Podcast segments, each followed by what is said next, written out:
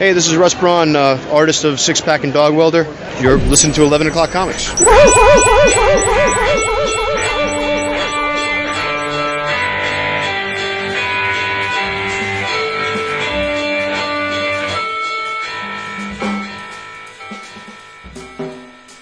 Nice. Did you, are you pleased with that one? I am. Okay. I am. The first one was a little scourgy. A little bit. Nothing wrong with a little scourge. Or scourge. Yes. I like both. I fumble the pronunciation all the time anyway. So I, I, I just don't give a damn about Not you. No, the hell out of here. I just don't care. Life is too short to worry about if you're saying something right. Those with the uh, receptor on the other end are going to get what you're saying. So if you say something, you mispronounce something, oh well. Is your is your life that hollow that you're going to make fun of somebody for mispronouncing a word? Whatever.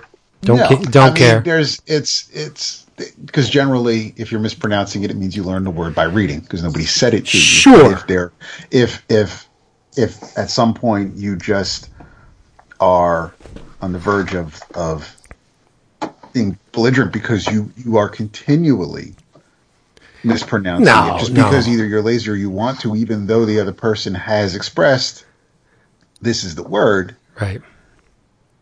Other things, there could be some fallout there. Or But no, you could be Jason and mispronounce Regina 17 billion different ways. And he's been here for 12 years. He pronounces it different every time. And I, I don't call him on it because number But you one, know I don't care. Exactly. Right. I, and I know what he's trying to say, but he'll say Regine, Regine, Regina, Regina, like whatever. You're a good man, Jason Wood. big old pile of stuff. True. I mean, okay, mispronunciation is not in the same league with botching an apostrophe. That is an unforgivable sin Yes, it is. Because that's just a lack. I- that is just a lack of information yeah. on your There- part, on the writer's part. Yeah, yeah. There's, there's no. I mean, there, there's got to be room for improvement, but No. I, it's you're, you're, you're showing me there's there's not a lot to work with to begin with. Yeah. hey, everybody, what is this? It's 11 o'clock grammar. No, it's 11 o'clock comics, episode 7, no, 600. I'm going to do that over again because I just fucked the pooch on that. Oh yes. Yes. Three. tell it's a good night. And what is this? Wow. It's 11 o'clock comics 670. Yikes. And, and I am Vince P. You are Vince B, and I am David A. Price. Hiya.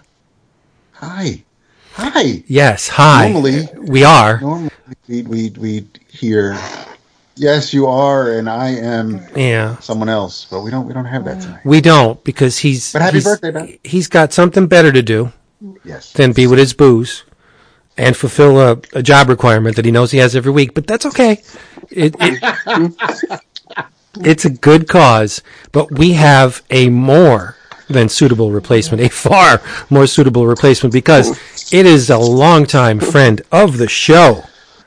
He is a comics scholar. He's a comics fan. He talks about comics on the Pictures Within Pictures podcast. He writes stuff.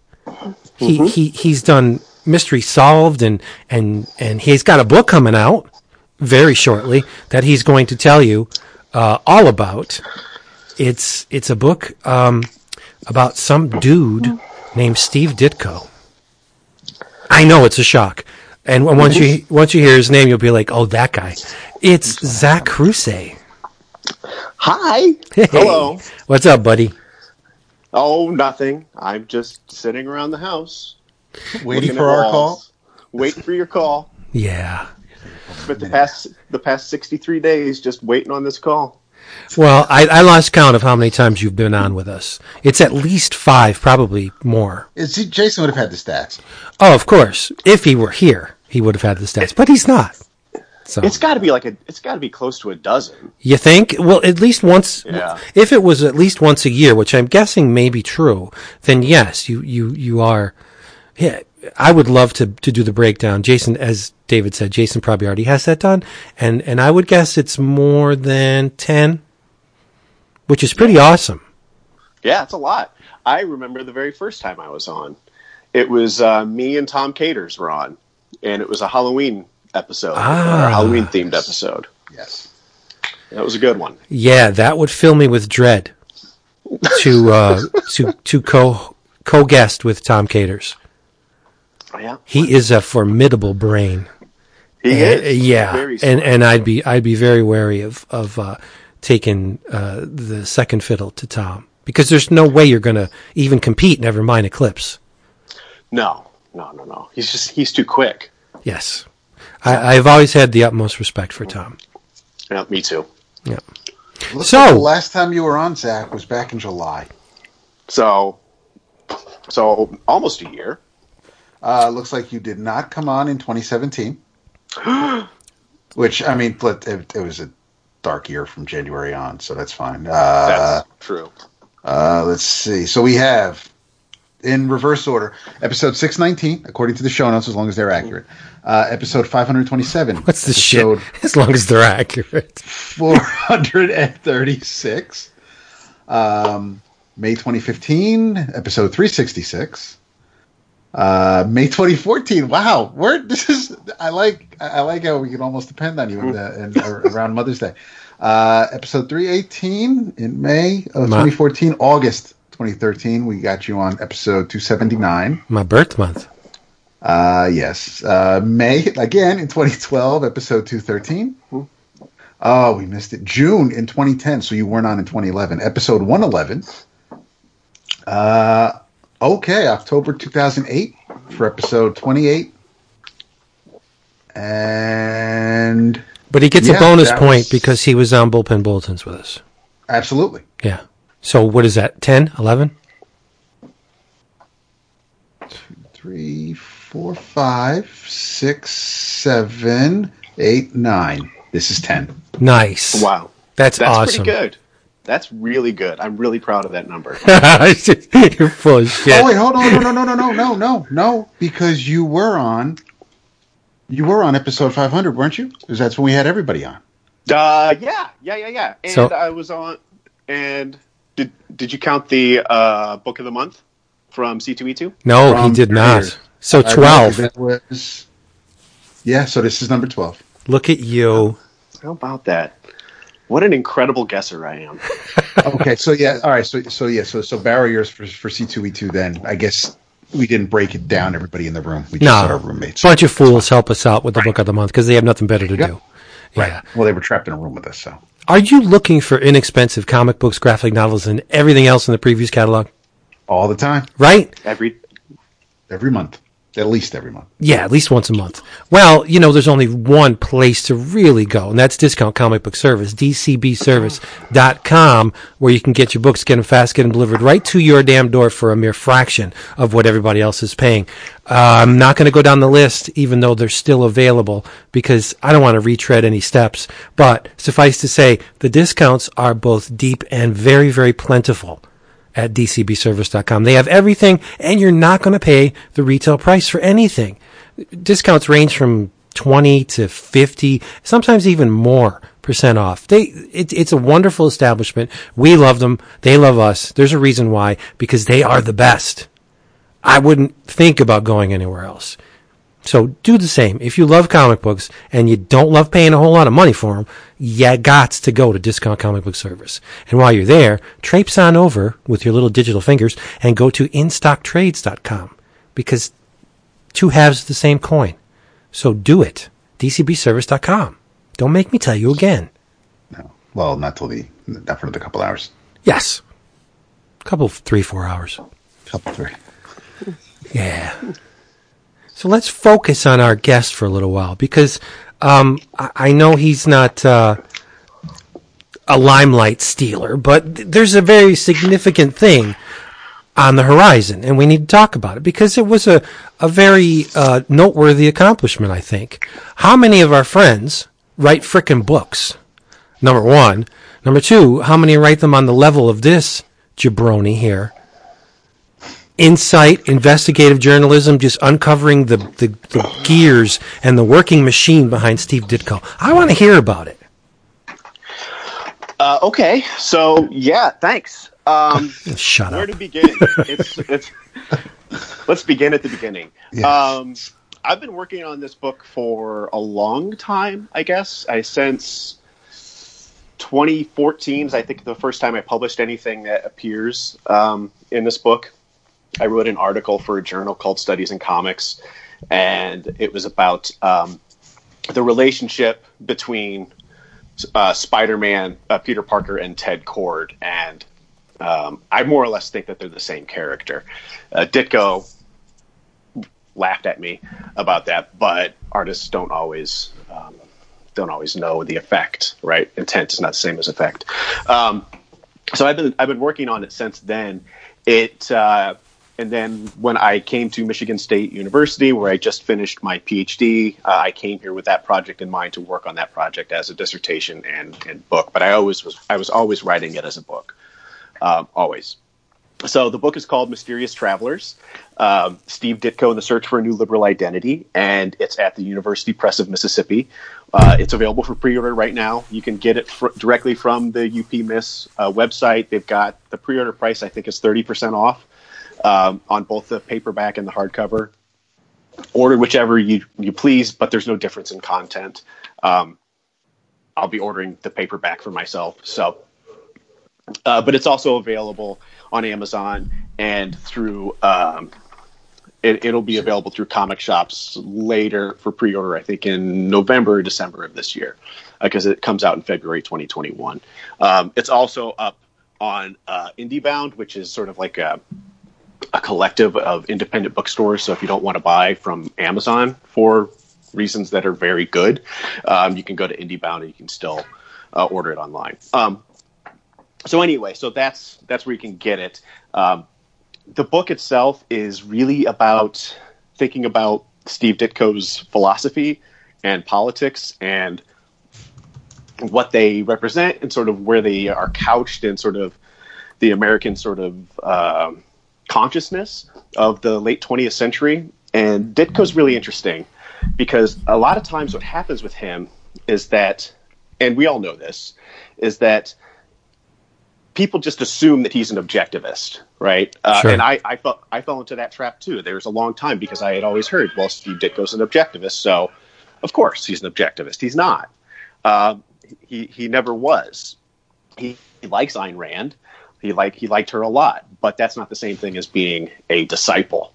Um, I I try to live my life by the golden rule. I'm not a Christian, so you know it's it's one of those types of things. So instead, what his ideas are is they're much more distinct and they represent something that's much more complicated than just objectivism. Uh, it's something that I'm calling mystic liberalism, which is this sort of sense of uh, late 20th century liberal capitalism merged with um, sort of the obsession with the occult and mind power that that uh, happens in the uh, right after World War One, uh, and after and sort of really picked up momentum through the interwar period and through World War Two, and this eventually turns into what we now call the prosperity gospel, and how those two things sort of commingle. Um, Ditko wouldn't believe and, and didn't believe in the prosperity gospel. There's no th- reason to think that he did, but his politics and his philosophy sort of make sense of why people were really invested in uh, popular writers like Dale Carnegie and Norman Vincent Peale, and uh, on down the line, eventually someone like Joel Osteen, or even uh, you know other prosperity gospel type folks uh, who just imagine. Or uh, Rhonda Byrne's The Secret is another really great example of this. That you can just if you just think hard enough, if you if you try hard enough with your mind, you can materialize success or wealth, Creative thing. visualization. Yeah, yeah, Yeah. exactly, right? Like that that you that the mind itself is God. It is the generative force of your life and the universe that that surrounds you, right? Right. So there's something there's something really appealing about that, but there's also something really dangerous about that because the alternative is it's like, well, if you have bad thoughts, then that's why bad things happen to you, and that's that's craziness, right? Um, but that's sort of where we fall with a lot, with a lot of the stuff that Ditko puts down in his comics. Um, it's also what happens a lot with someone like Ayn Rand. Um, she really believes, as along with her former lover and then sort of excommunicated Nathaniel Branden, really believed in the power of self esteem. That's the same thing. Um, and believed that self-esteem was the cause for any sort of cultural, social, personal malfeasance or anything anything bad like that. That was who they were. Um, so these ideas they get really they get really sort of complicated and netted up and sort of what's happening in the mid 20th century. And Ditko's work provides a really interesting window into that. Um, and you see these things in a lot of sort of peripheral uh, stories in popular media at the time, right? They're happening everywhere. But a good example is um, Brian Garfield's Death Wish that is gets wrapped up in these things. Um, and, and, lots of popular media of the 70s and 80s are really worried about this stuff in, in one form or another. They're not saying it, but they're all sort of speaking to the same thing. So the book does a lot with that uh, and well, sort of traces. The, oh, go ahead. One second. Number yeah. one, I'm glad I have my stretchy pants on. Yeah. because if, if you're going to start talking magic, then I'm, I need a little bit of room in the pants, right? And f- number two, I'm again the stretchy pants because Jason just popped into the room. And I'm oh. Tashtego. Yeah. no, you're Queequeg. What's up? Hey, buddy. Damn, I, I, I fucking. You know how you have those dreams sometimes where you, you, you, you, you get this anxiety laden belief that you actually never graduated from college, like you don't actually have a degree. At least I used to when I was younger. I just had one. I just walked into one of those. I, I walked into a lecture. I was like, "What is going on?" I'm like, "I am miss. I am. I am miss the. I'm knee deep in in high concept. This will not be a night of of three titted women." no. Professor Crusack. I think we can work the three titted women in with the magical realism. Yeah. Nice. No, I'm I'm I'm I'm so giddy. I, I was I was afraid I was going to miss the professor, uh, and uh, it's lovely to hear your voice, my friend. You too, buddy. You too. Congratulations on the book. Well, well deserved and, and long. I know a long journey, so it's awesome to see it. No, no, I'm I'm really excited about it. It's it's finally here. It's finally out of my hands, and I just have to wait for it to be printed. So it's it's exciting. Awesome. All right, um, carry on. Yeah, yeah. So anyway, so that's that's sort of that's sort of the premise of the book, right? Is exploring this really strange strand of the American political consciousness of the 20th century and what are the ramifications of that. And the craziest one out of all of it is, or the sort of the end point for all of this is not just the Trump presidency, and there's there's a really interesting book that Gary Lachman wrote about uh, Trump and um, New Thought and mind power and that kind of stuff.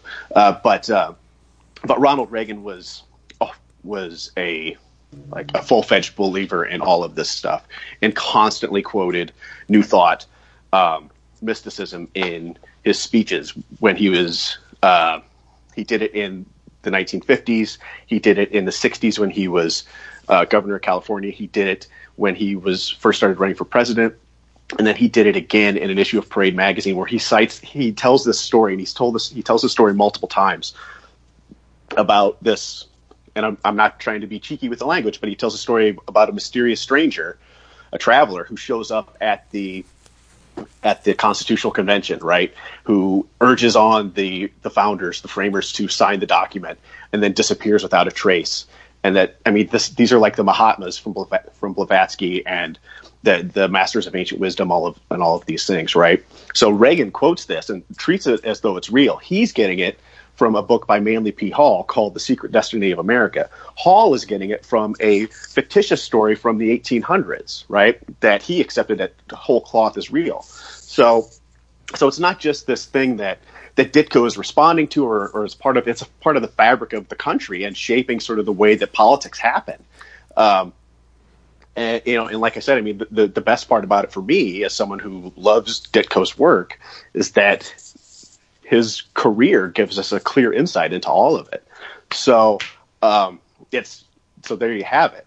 Uh, so the book starts in 1953 when he starts working at Charlton, and then more or less stops around 1986 um, because that's when Watchmen comes out, and that's the book that's responding directly to everything Ditko did up to that point.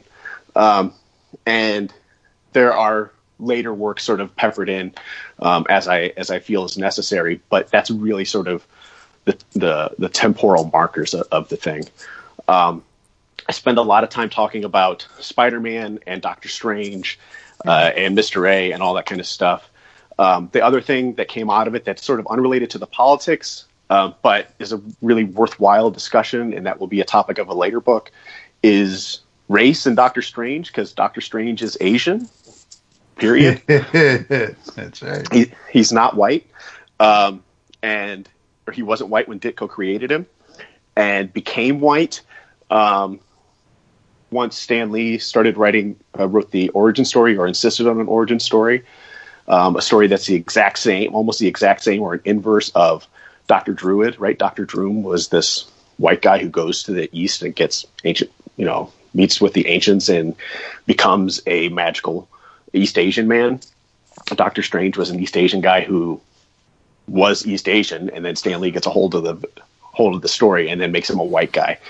Um, so I mean that's that's kind of hard to to unsee uh, when that happens, and it really only happens for real physically with Doctor Strange once George Roussos, um, who's going by George Bell, uh, once George Roussos takes over the inks on Doctor Strange. The first time he does it, uh, he's he's maintaining fealty to sort of the racial sort of physiognomy that Ditko's laid out, and then two or three issues later, all of a sudden, Strange is re-inked as a white guy. Um, there's no written record of why that happens, but I think it's pretty easy to put the pieces together there on what's happening um, and where sort of instructions are coming from as as far as that goes, um, and then sort of reassumes his Asia, East Asian identity once Bell is off the book and Ditko is re-inking everything. So, so there's there's a lot happening there as far as that stuff goes um, in, in terms of the erasure. Because once Dick goes off the book, and it's everybody else, everybody else draws Doctor Strange to look like he's fucking Vincent Price.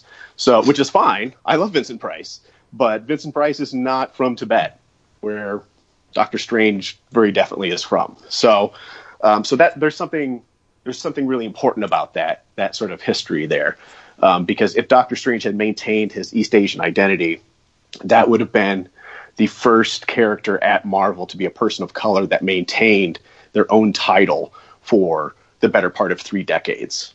Right? I mean, Black Panther didn't get his own title until the 70s, uh, and is also it also doesn't come about until another like year or two years after Doctor Strange. So, so there's a lot there's a lot of sort of secret history involved in the book too, as far as that stuff goes. So yeah, there you go. Well, I don't know about. I, I think it sounds awesome, but getting back to the magical thinking, uh, wh- whenever the uninitiated are like, "What is this all about?" Well, I, I direct them towards Talking Heads. And there, there's a song by the Talking Heads called Seen and Not Seen. And the protagonist of the song looks in the mirror, doesn't like what he sees, and begins a process of changing the reflection over a period of time. And how does he, and, and if you will it to be, it will happen. It may, not, it's not Sabrina. You're not going to blink and, and make a, you know, a Caesar salad. That's not how it works.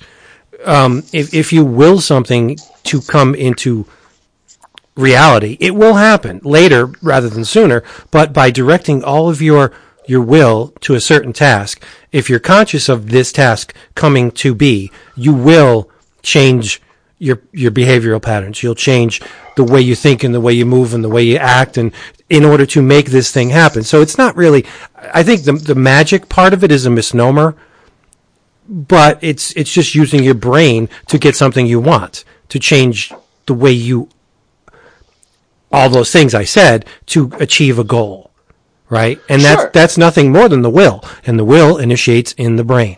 It or, originates in the brain. So yes, it is using your brain to change things.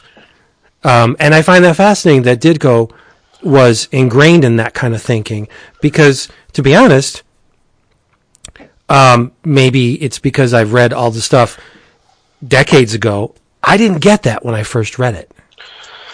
Yeah, well, and I think when you go back though and you re- sort of relens it, you'll start to see it, right? Like, so two really good examples of that. Well, three really good examples of that. The first one, and, and examples that are near and dear to everyone's heart, right? The first one is Peter Parker. That entire run, that Amazing Fantasy 15 to Amazing Spider-Man 37 plus the plus the annuals, right?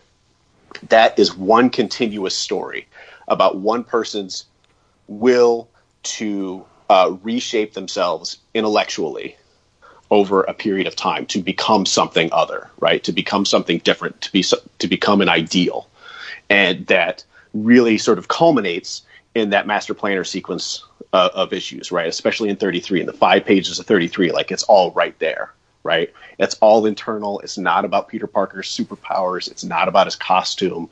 It's not about anything other than his conscious mind and his memories of his past and his heart, right? And all of those things can like those are the things that sort of calcify and solidify to create this the hero that he is supposed to be. Everything up to that point is sort of building towards that, right? By the time you get to issue 33, Peter Parker is the exact inverse of the person that appears in Amazing Fantasy 15. That's not an accident, right? That's not that's not coincidental. Uh, Doctor Strange, right? Even though Ditko never had anything to do with psychedelic drugs or anything like that, that every Doctor Strange story is about a well, almost every Doctor Strange story is about a journey inside of the mind. Like where does where does Doctor Strange always go? It's always to an internal space, right, where he has to sort of meet the sort of the challenges and the conflicts within himself and all of the dichotomies, the good versus evil, all that stuff. He has to sort of stand those things down, right, in order to emerge from that interest space, that cosmic interest space, to be whole, right? To earn whatever sort of uh, medallions or whatever the or new cape or uh, amulets or whatever that they that the ancient one gives him, all of those things are earned because Doctor Strange goes into his own mind and and stands these things down. The very first Doctor Strange story is about dreams, right? Doctor Strange is a therapist who who goes inside of a man's dream and defeats his nightmares uh, and forces the man to confront the evil and, and the horrific things that he's done. And the guy can't take it, right? And because he can't take it, that guy fails. Doctor Strange doesn't fail, but the man really struggles, right? Because of these internal conflicts within himself, right? Whether it's whether it's what you're saying with its will or just intellectual fortitude, fortitude, or any of those things. It's all about sort of the internal space. Right. Um, uh, but even like when he's working with other writers like Archie Goodwin, right, who wrote scripts when they worked together at uh, at Warren, right? Like in stories like Deep Ruby, those are all about internal spaces and delving inside of yourself, inside of your own mind, to sort of figure out what's going on with you. Um, but the biggest one, though, is the right to kill. Lots of people give Ditko a hard time about the right to kill because they think it makes him sound like a fascist, and because his superheroes kill people and he thinks that they should kill people. Well, that's not.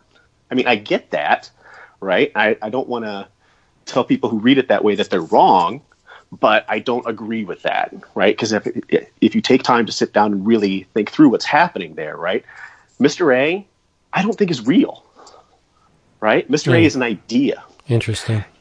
He's an idea that exists in this space, and then the other characters around him are responding to that idea, to that not just an idea, but an ideal, right? And then how they how they respond to Mr. A, how they respond to the card is not about Mr. A.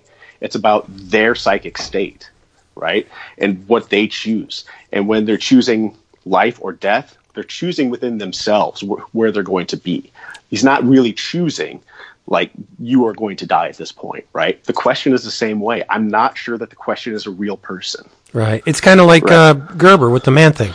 The man yeah. thing was never the the nucleus of the story. He, it was he was the instigating factor in getting all of the supporting characters into their position to do things. But the yeah. you know the book may have been called Man Thing, but it was not about the Man Thing. Right. Exactly. Yeah. Mr. A is not about Mr. A. It's about an idea, right? right? And the idea that they happen to be responding to in that is a sort of mutated version of objectivism, right? Which is not necessarily the same thing as saying Steve Ditko believes in that, right? But he is experimenting with that as a thought form in a comic. And if that thought form were to exist, how might people respond to it, right? He's not saying I believe in this. He's not saying I think this is right or wrong. He's saying here I'm presenting you with an idea. Here's how I believe characters in the story will respond to that idea. How how do you, dear reader, respond to the way that I presented this story? Right? That's not the same thing. It's, it's a fine line, but there's there's some differences there. There's some nuances there right. that I don't think he's he gets credit for. Right? He constantly gets called you know a crank because of that kind of stuff. But I think he's doing something really profound and complicated that um, people choose not to see. Which again, I know I'm just vomiting out the mouth here, but I mean, again, that's part of the problem though, right? There's this that as Ditko sees it, this choice, right? This internal space that you, the reader, are not contending with because you are have barricaded yourself off to certain ideas, right? Here's an avenue to try to think about something different. Right. And I think that's why one of the reasons why Ditko's work has endured over all these decades was because he wrote above. Yeah. He, he, he created something that could be perceived on one level as pure pop entertainment, and on another, once you you know peeled away the wrapper, uh, was uh, something on which to chew. Right. Like, Well, yeah. and that, that that's what Denny O'Neil said about him, right? Whatever Ditko was writing, whatever differences that he and Denny O'Neil had socially, politically, whatever, O'Neil was one of the first people to say, "Is like he's not writing comics for the same people I'm writing comics for." right? And he meant differences in like ability to read, like literary, philosophic stuff. He's like, I'm not. He's not writing comics to be sold to ten year olds. He's writing comics to be sold to twenty five and thirty year olds. Yeah. And that's that. There's something. There's some, something to be said about that. Well, the work has staying power because you it, it will reveal in accord to the level of involvement you have with the work. If you want to really take it on, you'll get something in return. If you just want to look at it as a red and blue character, you know, who who tries to step up after the death of his uncle, that works too. Right. Yeah. Yeah. Yeah. And that that works on a very base level, but you know, he's just not. That's not clearly not where his heart was, you know, in producing. Which is, you know, when he leaves Marvel and he becomes he starts doing more independent work, you see a lot more of that, uh, especially in the '80s, where it's more it's much more personal. It's much less poppy in those ways.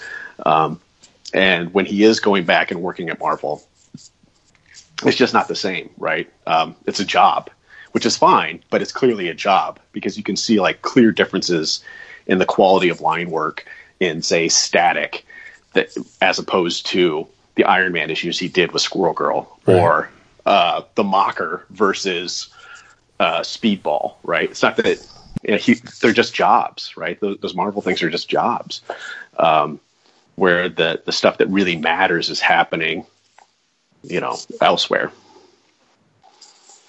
It's very true.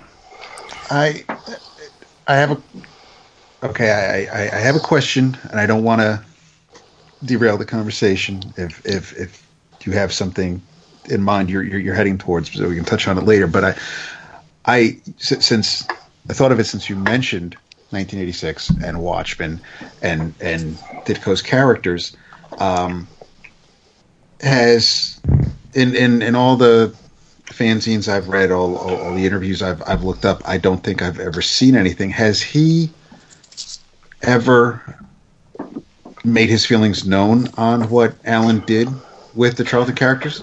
There is an apocryphal story about this, um, and I want to emphasize apocryphal. Uh, that someone at the DC, someone ran into him at the DC offices, uh, or maybe elsewhere, and asked him what he thought of, of Rorschach, and he said, "Oh, he's like Mister A, except he's crazy." Um, so, if that story is true, which it sounds true enough, um, then yeah, I mean, and the other thing too is, I mean, in spite of perhaps his reputation, I mean, he did keep up and read what was new and happening in comics, right? I mean, he didn't read everything; he couldn't have. None of us can do that, but but he was aware of what was going on around him, especially when he was really active um, throughout the '80s and stuff. I mean, he would have been around all those folks who were reading Watchmen because he was still doing work at Marvel uh, at the time, so uh, on ROM and what have you. Um, so so he was certainly aware of it, um, but that's the only story I know of where he responded to it directly. But it's but it's clear to me though that I mean, aside from the fact, as we all know, Blue Beetle, the Question, are and, and um, and Captain Atom. I mean, those are the obvious analogs for for Watchmen. We all know that. That's not Yes. new information.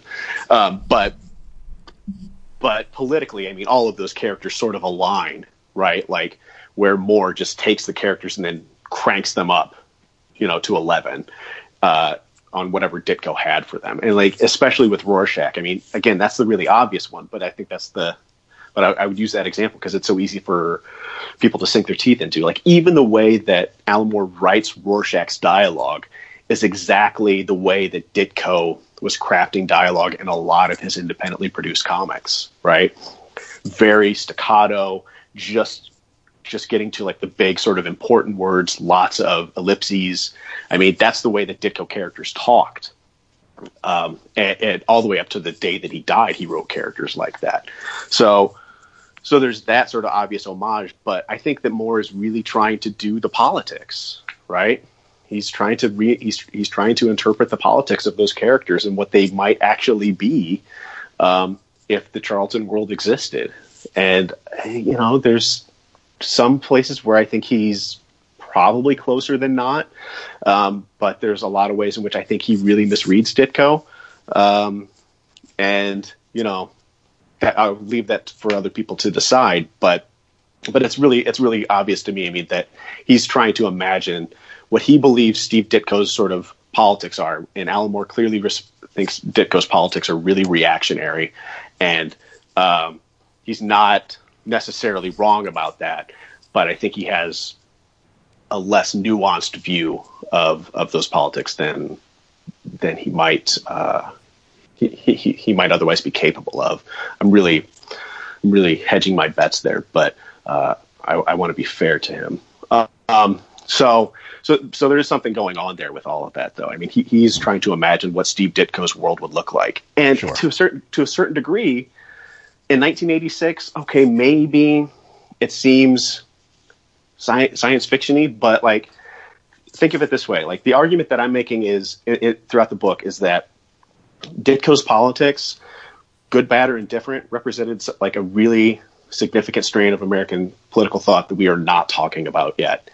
And by the time we get to to Reagan and then the Trump stuff in the early 80s when Trump is really starting to rise as a pop culture figure to today, it's all right there, right? Like it's all I mean Trump is constantly hedging his bets and like leaning on Norman Vincent Peale and Dale Carnegie like power of the mind, power of positive thinking nonsense. Um, because that's that's what it is, which is separate from what you're talking about, Vince.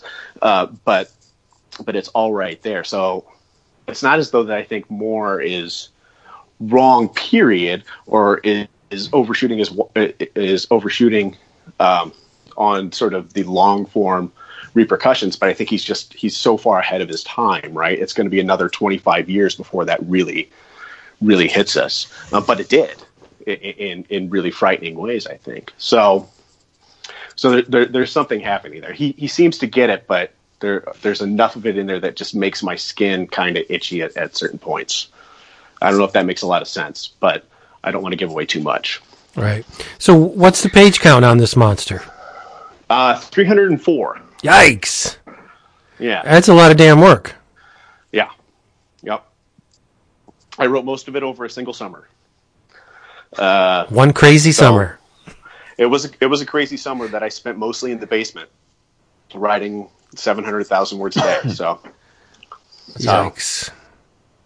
Well, it's it's an achievement, and just to go back to the man, I didn't realize it when I was coming up in Marvel, but there were two guys that stood out from the entire pack, and one was Jack Kirby, and the other was Steve Ditko. Uh, I couldn't formulate the words to describe how these guys made me feel, but there was something on an, on a an unverbalized level that said these guys are different.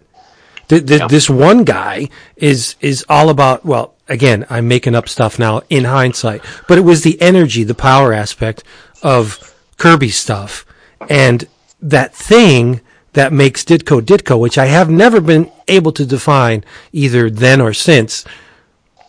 Um, you can get into the aesthetics of the line and the you know the the just the way Ditko approached comics, but he has a very different language than anybody at Marvel or Yeah. DC at the time.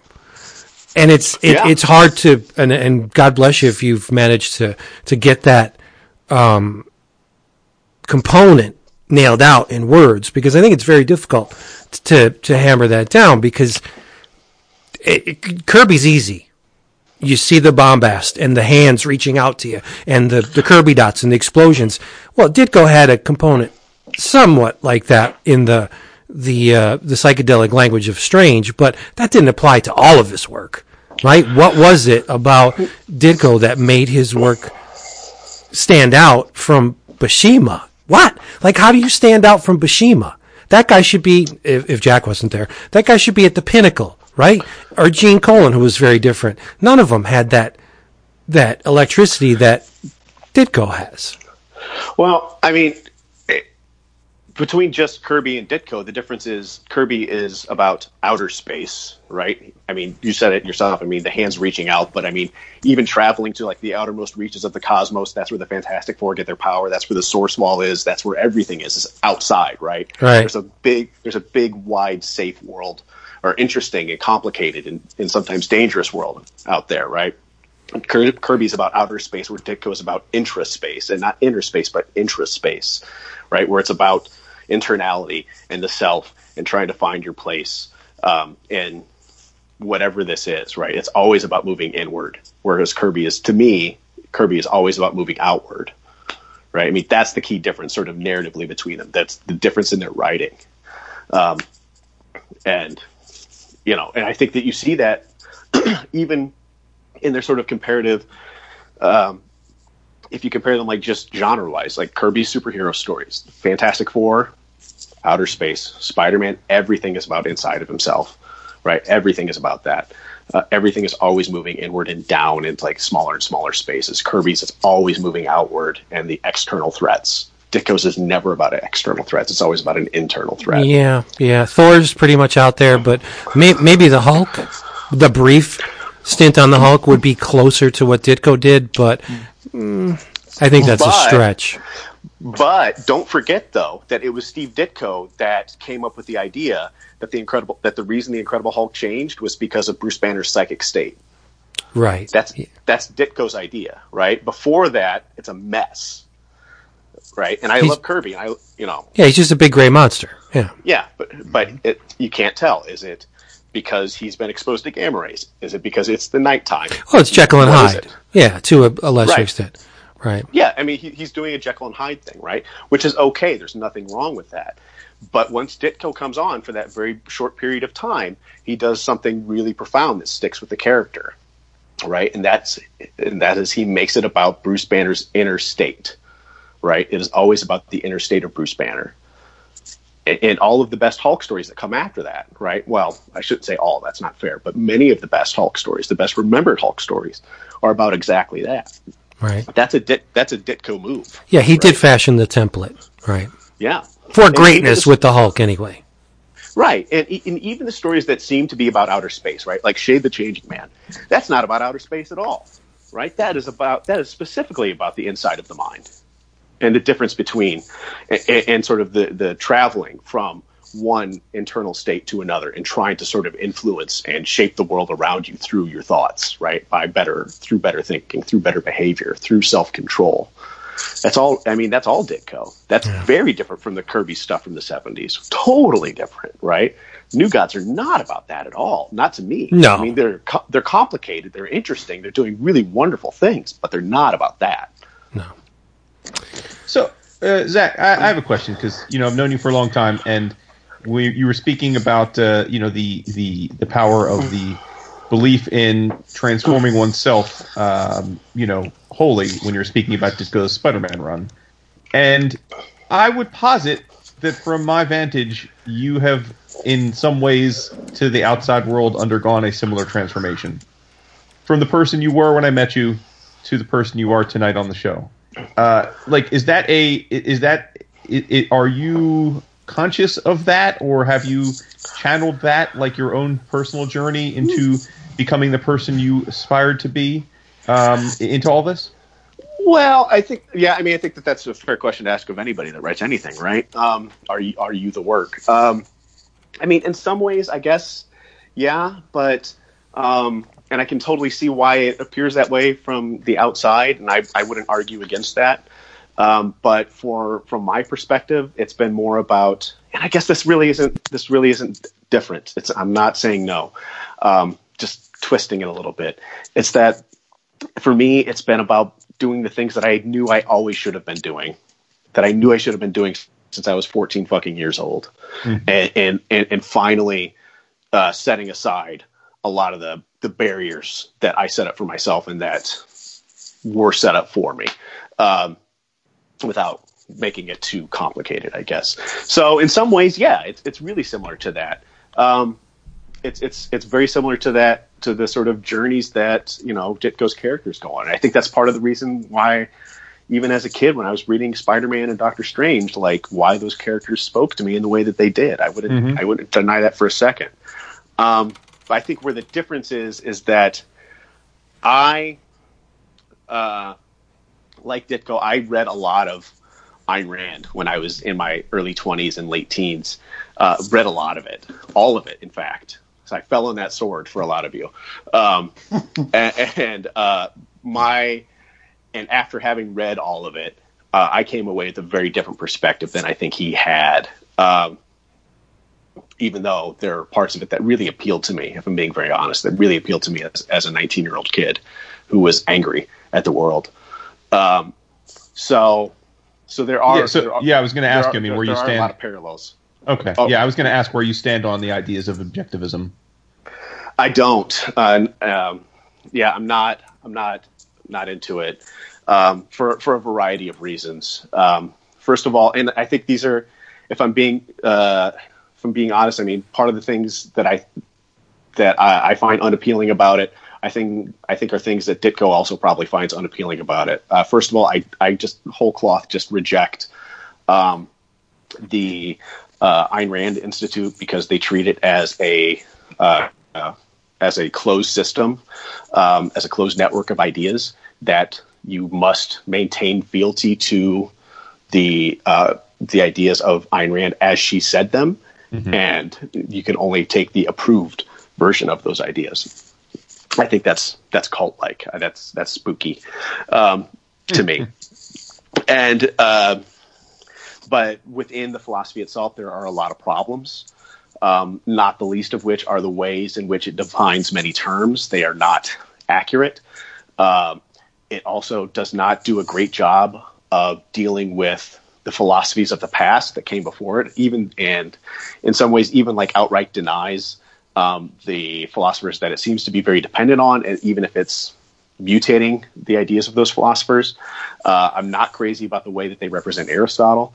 I'm not crazy about the way that they respond to other um, German philosophers uh, of the 19th century. I think that they either just cast them aside without really dealing with them or misrepresent them in ways that I think are um, not intellectually productive. It's okay to not agree with somebody. It's another thing to sort of completely mangle their ideas to sort of um, get out of discussing them. I also don't think that, if I'm being really frank, I don't think Ayn Rand read um, a lot of the people that she dismissed. Uh, I think she read a lot of people, but there's a lot of people that, that uh, it seems pretty obvious she didn't think about or was not aware of, um, and then just dismissed those ideas. Uh, like Max Stirner is, is a big one, um, a, a really big one. That w- if you read Stirner, you don't have to like him. I'm not super crazy about everything he said, but man, like he's writing a hundred years before Rand, and it more or less undoes like a lot of what she thought. So, um, so I'm not crazy about it. I'm, I'm not crazy about it at all, and I think that it's been really detrimental. Even though there was a time when I thought that like, yeah, there's something to this. The more I've read and thought about it, the more I think like, man, this was a really bad, bad experiment that Yeah. got really far off the rails. You know what, So- Crusade? oh. You're pretty much what's wrong with America right now. That you you investigate, you do your research, you look at all the data before making uh, a uh, a judgment. You got to stop this shit because the the way to do it is you know knee jerk, just come right off. You don't need you don't need information to make a uh, a conclusion or data. Why? Why do you need that? Just decide and move on. Right? Yeah. Yeah. Well, that's why I was I was kind of I was being facetious, you know a lot that, of right? conversations, Zach. But I I don't know that we've ever talked about Rand directly. Uh, at least I don't recall. It must have been I might have been pretty hammered if we did. Um, but I, I I I like I think, like you said, like a lot of people uh, at a certain age that either are or consider themselves budding intellects. You know, Mhm. I, I I had that period where like, oh, I'm going to devour her stuff because everyone says I should, and um, and I I don't know that I I realize I may be offending some people with what I'm about to say, but I've somewhat held an opinion since my early, or I should say late teens years when I read her work that she's largely a fraud, in my opinion. Um, or, or, or those who have built the cult around her after the fact are largely fraudulent. Um, and I, and I, you know, I have to say that um, I don't, I don't relish the idea of, uh, of, of crediting her with with Trump. Although I, I definitely think you're like you're onto something. Like I, I definitely think in terms of like at the heart of her belief system of you know individual self interest and and rejecting altruism and and uh, and obviously like like you know like that's really we should only do things in our own self interest and and obviously it's super super hard to uh, to to uh, synthesize or, or simplify the her her views and objectivism. I mean that's one of my problems with it is that it's very very hard to define. Right, like I I, I always tell my my team in uh, at our firm when it comes to investment, like if you can't synthesize the thesis for why this is a good investment to me, you know, the old elevator pitch idea in a sentence or two, then it's it's probably not a well thought out idea. Um, and I kind of think that about her philosophy. It's so difficult to pigeonhole. Uh, yet her her her her people and her institute, you know, as you said, make these stringent demands on what it actually is, and it's almost like uh, almost like a snake eating its tail of, of, of contradictory stuff. I think in, in some ways. So so like I, I, I that's the thing. I was I, I I didn't think you were sort of with it, but I guess I, you know I've told you this before. I don't know. One of the reasons I'm really looking forward to reading your book is I have not followed Ditko into the post superhero world like you did or Vince did. Um, you know, really the only things I know about Ditko and his driving forces after that are from talking to you over the years. Um, Yeah. So I, I am really curious to like. I guess what I'm trying to say is, is if he was uh, at least at least you know involved in that movement or, or, or moved by that movement, what is it? Do you think like where does the break come where you know you feel so drawn to him uh, and his work, yet you know at the heart of it, it seems like like you're not a fan of, of, of objectivism, which he certainly was a, a, a fan of it, or at least a user of it. So Are Yeah. you suggesting he wasn't a fan of it, but he used it in his writing? Is that what you're suggesting? Um, uh, yeah. So Okay. let me come. Let me come back to one thing you said earlier, where you, where you said Rand is a fraud. I think that that's right. Right. I think she's a total fraud. Um, I, I did. I was being polite in the way that I was Sure. describing it. Um, but but I think that that's right. Uh, and but I, the, where it gets difficult for me is I'm not sure that she was a conscious fraud. Uh, I'm not sure that she was Right. aware. She believed she her was own life. Yeah, Yeah. Yeah. Um, and a lot of that sort of just like Trump. I think Trump. I was just going to say, yeah, yeah. yeah. She, I mean, but this is this is part of the problem with this sort of strand of liberal thought, right? That comes from Rand and is reinforced by Dale Carnegie and the power of positive thinking and all that kind of stuff. Like, if you just will yourself into being cool, then you're going to be cool, right? If you are, if you say to people out loud that you are powerful, you are powerful. Um, that's really where a lot of this comes from. Um, but where but the but your but the final part of the question there was is it and tell me if I'm misunderstanding this, but like where's like the line for me in in, in Ditko? Um, So I mean, the, the line for me is uh, the, the same line that I think a lot of us sort of toe is that at a certain level, whether people like to admit this anymore or not, you have to be willing to separate the artist from the art. And you have to be willing to be able to separate intent from effect, and you have to be willing to separate yourself from, you know, uh, your own ego in certain ways, right? Um, and I, and I think that a lot of people really struggle with that, but we do it all the time. Um, so a, a- good literary example of this is Ezra Pound. Dude's a straight up Nazi, right? But also wrote some of the most important poetry of the 20th century in the English language, right? Full stop. Th- th- That's that. That's not up for debate. Uh, Martin Martin Heidegger was a Nazi. Also came up with some of the most significant ideas in Western thought. Uh oh.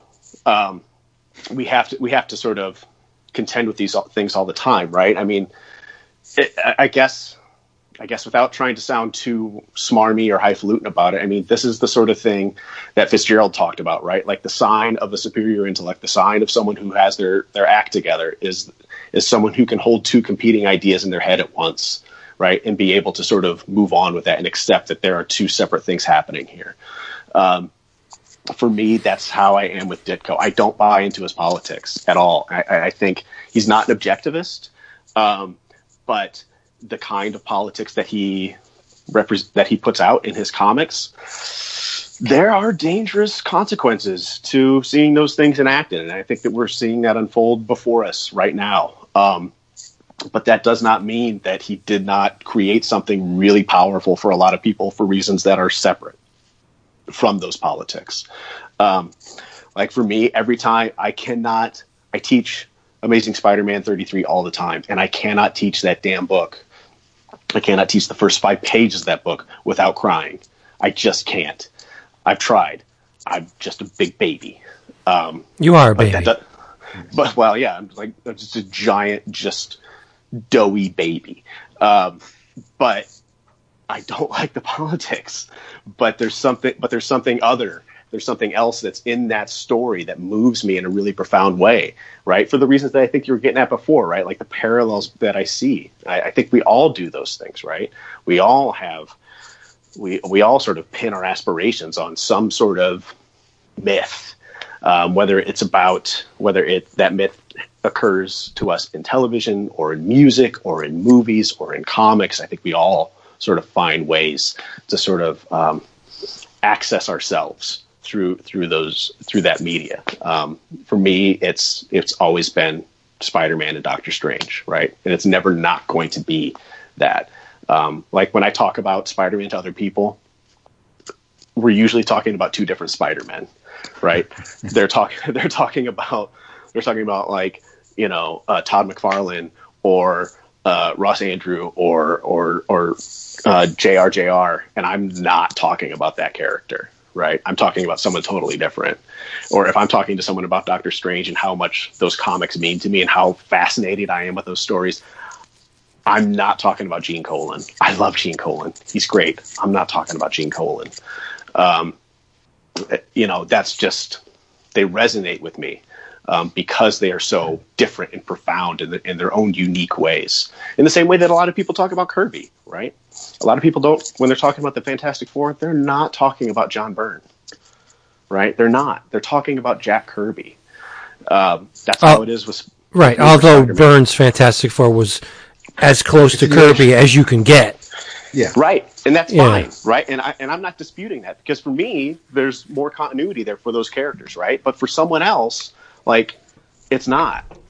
Uh, or the same ways with with X Men, right? For a lot of people who grew up, who are Gen Xers, who grew up on the X Men, that X Men is not the X Men that came before, and in certain ways, it is not the X Men that came after. No matter how hard they tried to recapture it, Right. right? Yep. there are some people that the X Men stop with Claremont and, and and Byrne and Terry Austin and all those guys, right? And that's okay. That's totally okay. Um, and that's but that's kind of how it is for me with with the, with the Ditko stuff. Um, so yeah, I don't know if that clearly answers your question, Jason, but I hope it does. You know, Yeah, one, absolutely. I just yeah, I just wanted to. I, I don't know that we ever talked about it directly, so I was just curious where you stood. Yeah, I, th- I think one of the uh, things crucial to either being uh, a creative individual or talking about the works of creative individuals is the ability to separate the visual from the person that created it. Like one of the things I do in classes, I'll show them the paintings of John Wayne Gacy. yeah, And I want you to tell me how this makes you feel in a way that's removed from the identity of the person that created it. Can you do that? Can you look at this image and say, eh, most of them don't know because they're young, so they, they have no idea who painted these things, which actually plays into what I'm trying to do.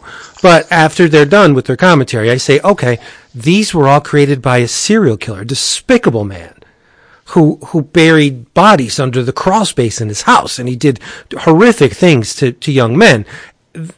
So why should that factor into what you're looking at? It it shouldn't, because the image has nothing to do with the person that created it. Well, that that part I disagree with, right? Like I, I, I think that it, it can't. There's no reason that it cannot factor in to the way that you evaluate it. It right? could, but it doesn't have to. It doesn't have to, right? But but I but I don't think it's I don't think it's unreasonable to factor those things in when you're interpreting a piece of art, right?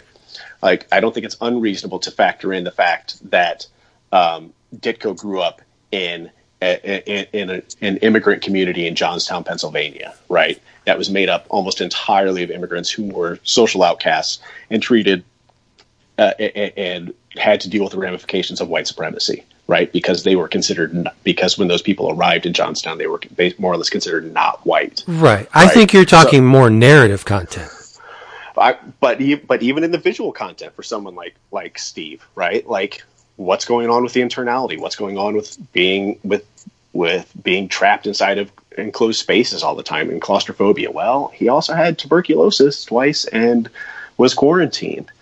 You know, I mean, so so I, I so I guess I'm just saying, like, I think it's I think it's reasonable to factor those things in. I just don't think that they necessarily must be the defining factor on a value judgment of the no, they they they shouldn't tip the scale in either way because the image nobody's there whispering in your ear as you're looking at this image saying this man was a serial killer and gives you the data on everything that this person had done leading up to the creation of this image. Nobody's there to do that. You can research it, sure, but I like the white room technique where you look at this image bereft of any kind of information at all about the person that created it. Judge that image as it is.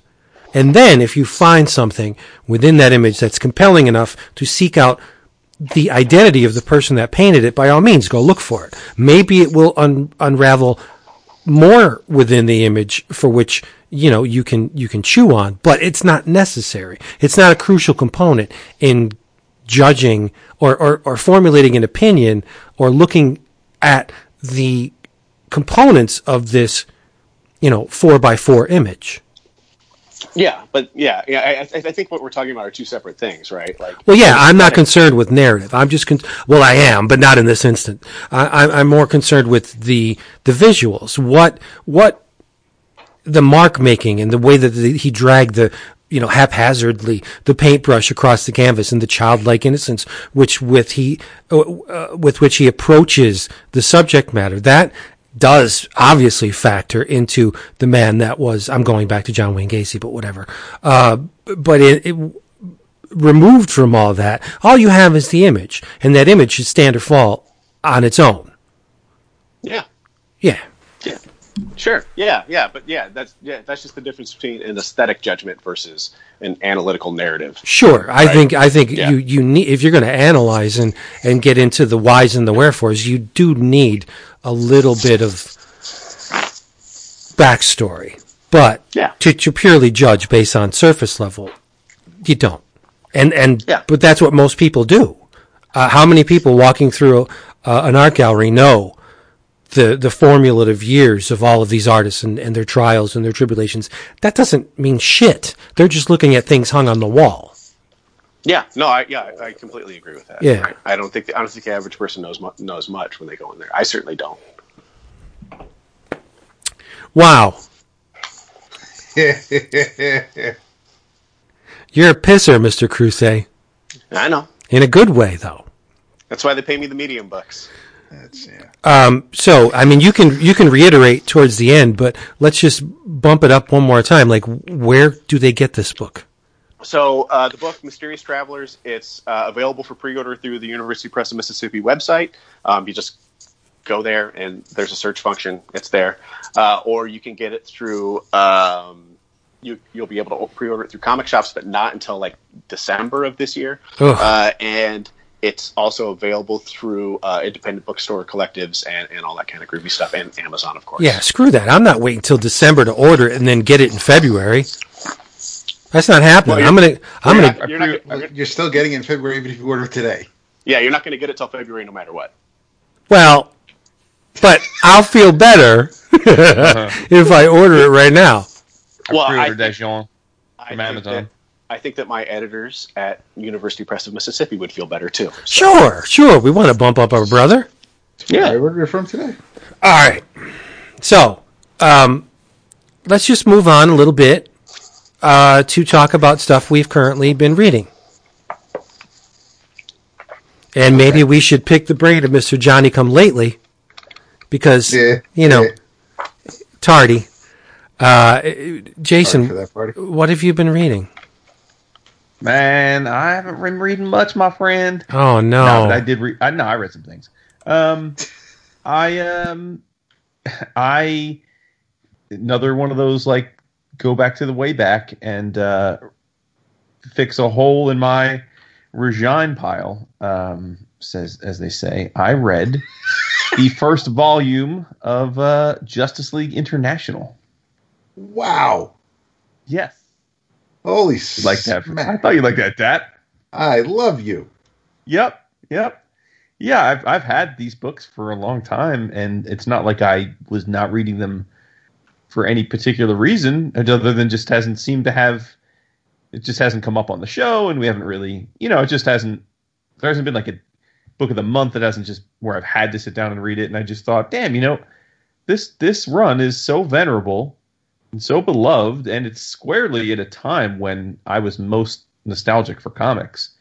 Um, then I figured, what the hell? Let's let's jump in, and so I did. So I read one through eight, which was the first volume, the hardcover.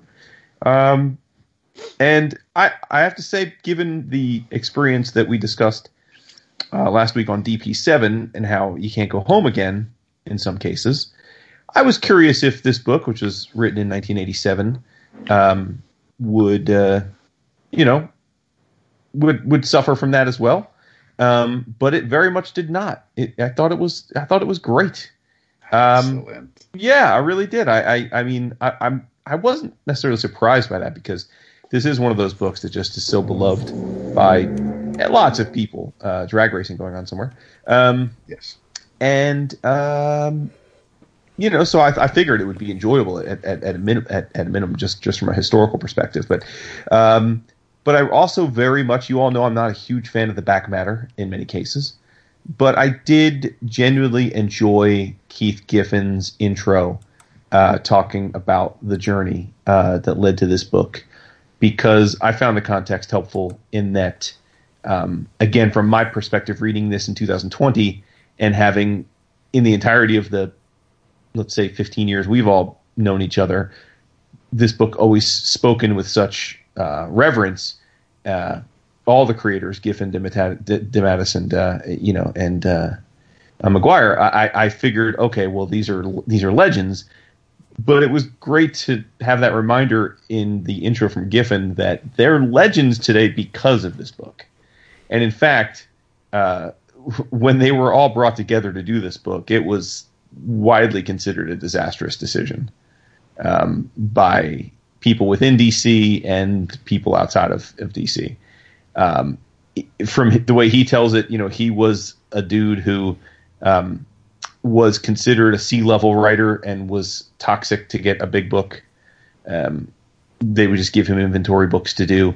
Uh, DeMatteis, who was brought in to, to put words to his plots, um, was a highfalutin guy that that he said they you know philosophically the types of stories they like to tell were like oil and vinegar, and he didn't see how they would work together. And then Maguire was a relative unknown at the time, uh, just a young a young artist on the come up that uh, that their editor uh, pushed hard to uh, to be the guy, and, very much. Um, w- Jenette Kahn was and others were very much against it because they thought they needed a name artist to carry the book uh, coming out of the Detroit era, and given that the create the writers were not exactly household names, or at least thought of to be top top notch writers, but he pushed for it, and it ended up being the team that gave us this legendary run on JLI. Um, so yeah, and and also, uh, and again, a lot of the stuff you all may know already because you probably read it as it was coming out. Um, I, I didn't real I didn't realize that that he said they didn't intend to make this a comedy book, like that wasn't its intent it, it just so happens that he's he's a guy that uses humor in his writing, and it just kind of evolved that way. But uh, but it wasn't like they sat down and said, okay, this is a this is a this is a funny book like a Harley Quinn or a Deadpool. This is this that was not really the there was no thought of that when they were putting this together that it would be a a comedic book. It just took that turn, and um and, and the first issue sold well, um, but it was something that never happens in comics today the uh, subsequent issues just kept selling more and more until it became a top book again. and then the rest is history. So I, I love that context because I, I, didn't know any of that honestly. Um, you know, Andy Helfer, I got, he really credits Andy Helfer, who's the editor, with uh, mm. with with making all this happen. Um, yeah, and, and then the other thing too is that because it was coming out of um, Crisis and then Legends, he also had no say in the characters. Um, because when you think of JLI, I think you think of that uh, iconic cover to the first issue, which was just called Justice League at the time. They didn't change the name until I think issue eight. Um, you know, of all the of all the characters that would be in it, and um, he said those were really just the, the, editors gave him those characters based on what was happening in the events, and said you can use these characters.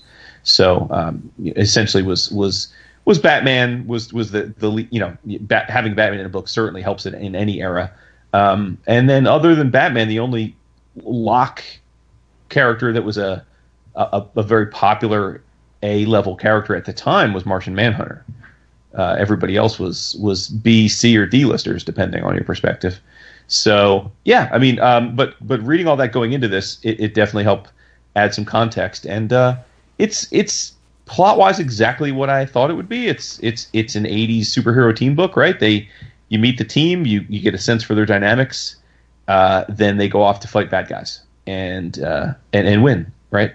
Victory after victory, uh, and uh, and you just you see certain characters have chemistry, certain characters are, do not, and, uh, and, and I will say um, I've always been a fan of team books, as you all know, and I give uh, Giffen and DeMatteis a, a, great deal of credit for finding a way to meld a bunch of disparate characters that, in many cases, didn't have a lot of interaction with one another prior to this book. Um, really do seem to have chemistry uh, on the page. They, they they do seem to come to appreciate each other uh, in spite of their differences.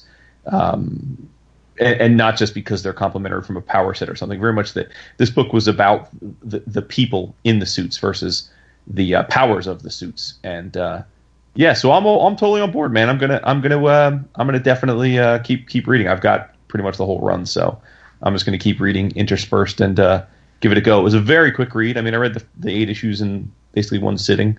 Um, and uh, yeah, I can I can definitely.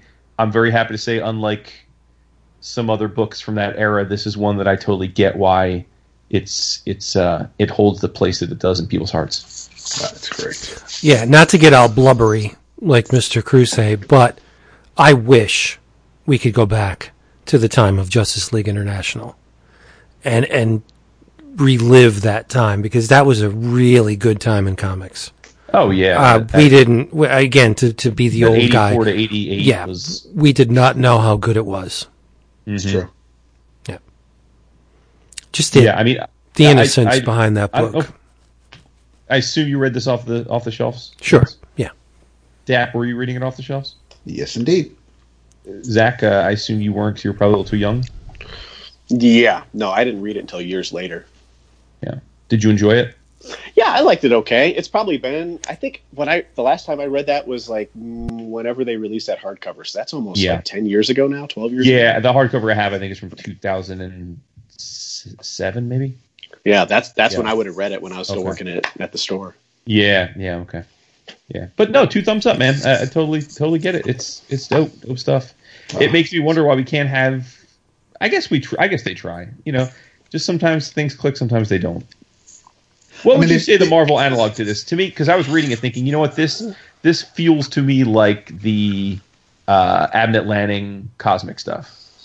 mm. A lot of characters that we knew, a lot of characters that we didn't, or reinvented, all come together, have great chemistry because of the writers, and end up sticking around in different forms. It's kind of how I felt. Yeah, like uh, yeah, like like the Guardians book. Yeah, that's what I mean. Yeah. Yeah, yeah, yeah. yeah. No, I, well, I, think that's totally fair. I would have cheated yeah. and said uh, the Defenders, but that's pretty much all right. Sure. You know, the same creative yeah. team, but.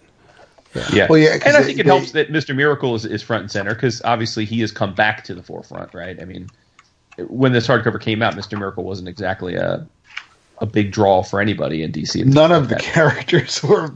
no, I mean, like when like these reprints were coming out, like in the like ten years ago, Mr. Miracle wasn't exactly Not a yet. character that would have. Oh, you know, but but now Mr. Miracle is such a hot character thanks to what what uh, what Tom and Mitch did, right? And what's going on with the movie that uh, it, it was cool to, to to see to see him front and center. And I was really probably the thing I was most surprised by um, was Oberon's very very large presence in it. I mean, I knew he was in the book because he's on that cover, but I I didn't I didn't really ever give much thought to him being essentially a, a member, you know, for all intents and purposes.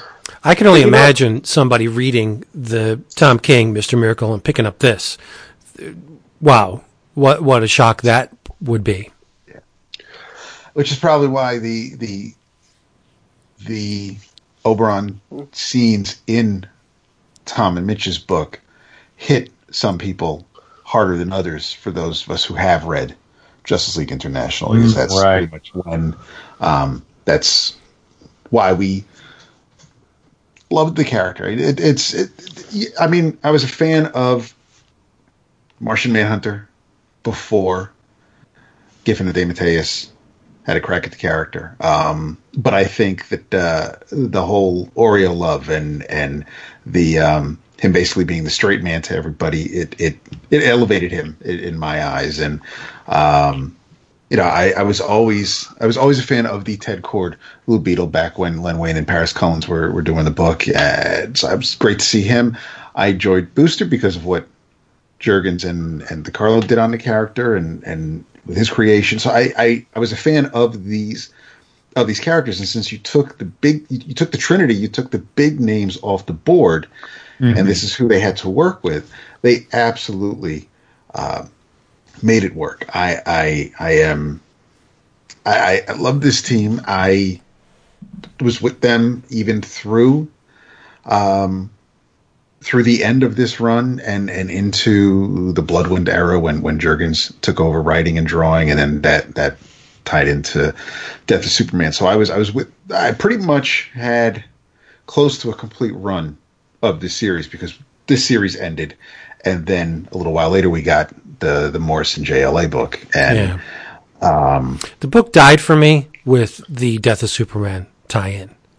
That's Can you speak that, on that? Because I don't, I haven't, obviously don't know. Well, it mean. became something other than. I mean, they they've strayed from the mission statement. I Oh, mean, yeah, because break, well, by that- breakdowns. By that, time, the creative team had left.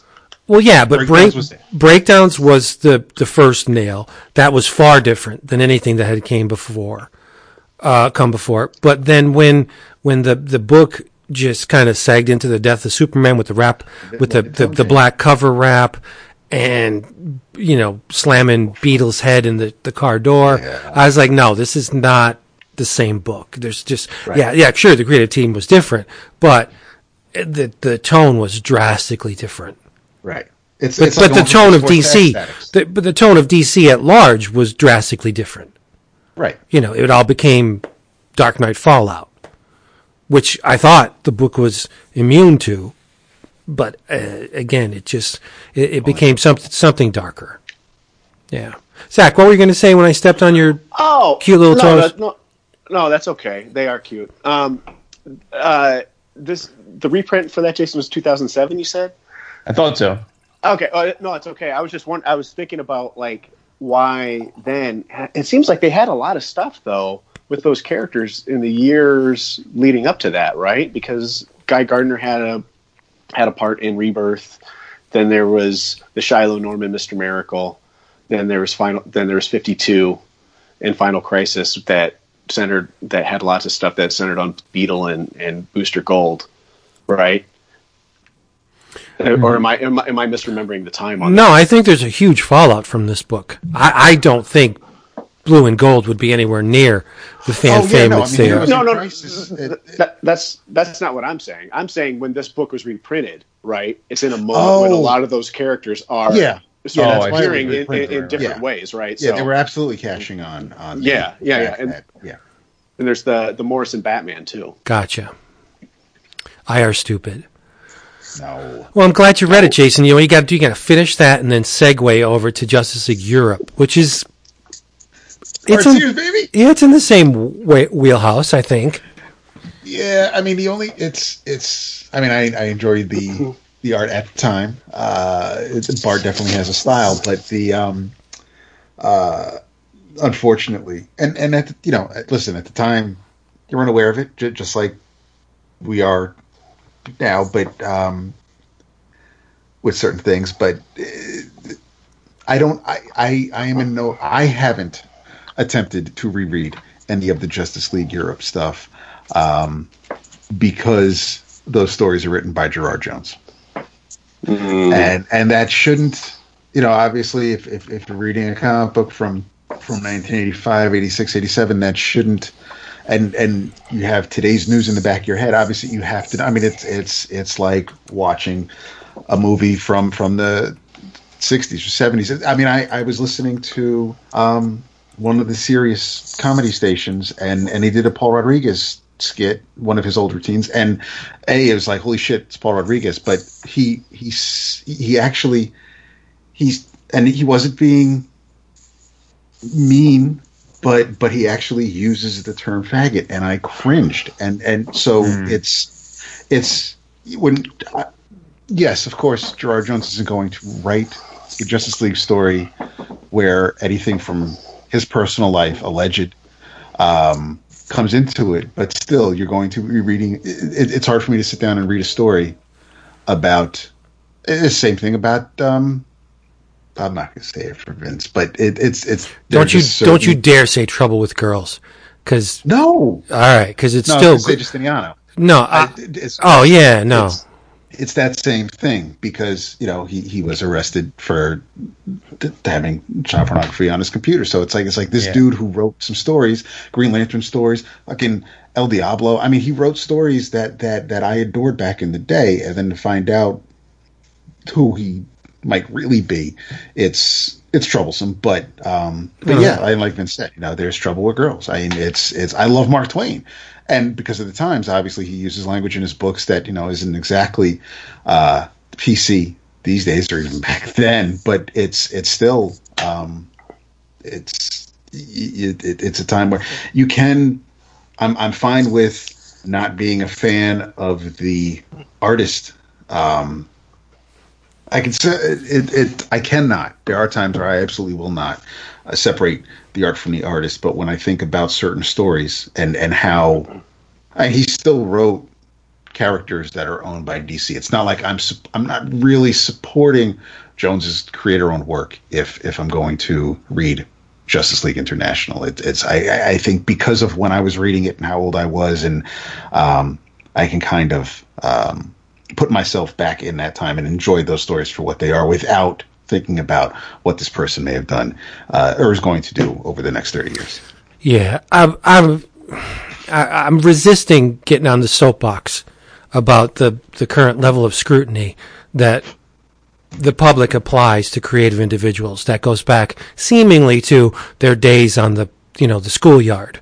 I, I think it's kind of ridiculous, Oh, absolutely. No, you I know. agree. But I mean, we we we we you're not the same person. You know, we Right. cut and- and- I mean, and- but I get it. Uh, uh, Gerard, may he, you know, he was arrested for child pornography. Okay, but to me, Trouble with Girls is still great.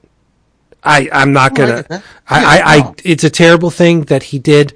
Whatever, but that doesn't change the fact that Trouble with Girls is a really good freaking not- comic you, didn't, book. you didn't buy Trouble with Girls after that news broke. You you, you read that when it was regardless, out. So regardless. I mean, if I read the reg- book, I mean, the work is the work, but Yeah. but it's not like you're not you're not going out of your way to support him now. You read this when it was coming out. no, I mean, there's a laundry lot of- list of people who I won't support now.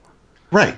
but only because they, you know, I think they they parlay in in despicable sure. hate, which I don't, I don't, I don't get, I don't like that. But uh, yeah, whatever, whatever the case. I I, I said I was going to resist, and I guess I did. But whatever. Um, I have something, something different, Something different. something different. Um, it's actually. It's a. I guess we're going in the Wayback Machine to a certain extent tonight because this thing was published in 2002. Ancient times. Not really, but it's not current by any means. Um, it is uh, written by Carlos Trillo Oh, and illustrated by Domingo Mandrafina. oh speak on it. Yes. Trillo's my boy. It, it is a sequel to um, Trillo and Mandrafina's The Big Hoax, Okay. but uh, one needs nothing. To enter this story. You don't need to know anything that happened in the big hoax to to firmly lodge yourself within this narrative. Yeah, it it it would it would broaden the narrative having read the big hoax, but it, it's not necessary. Uh, and this book begins immediately after the last page of the big hoax. This is called the Iguana, and it's published. Remember when Dark Horse teamed up with uh, Strip Art Features, and they had that imprint called Venture. They were pulling all. There was a lot of Carlos Trillo books. One with uh, a couple with Risso that they published, Yeah. like, and uh, there there was a, a fairly broad line of books that Dark Horse and uh, Strip Art had published, but I don't think they caught on very well. Uh, and it's at There was Borderline. I know I own that. Uh, Yeah. Obviously, Vampire Boy is the big one. Yeah, the that. video video noir by Trillo and Risso. Uh, there was a bunch of books, and, and I have them. all. Yes. uh, is another one. Yep, Yeah. I own that. I've never read it though. I have them all. I love them all. But um, I figured, what better time to jump into this book that among these venture books it was one of the few that I haven't read. So I, you know, whatever. I picked it up, and um, it it tells the tale of one of the prominent characters in the big hoax, and his name is the Iguana.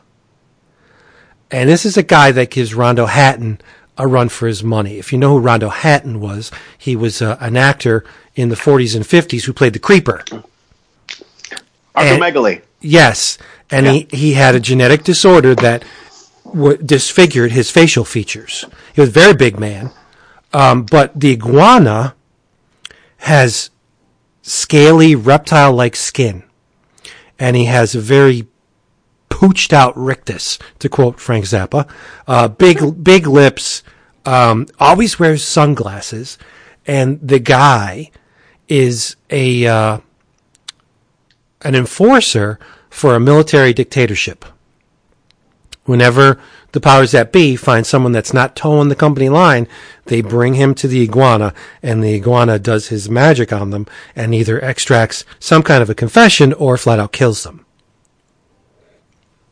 So, what the iguana is about, what's it about? What's the deal with this book? What is it really about?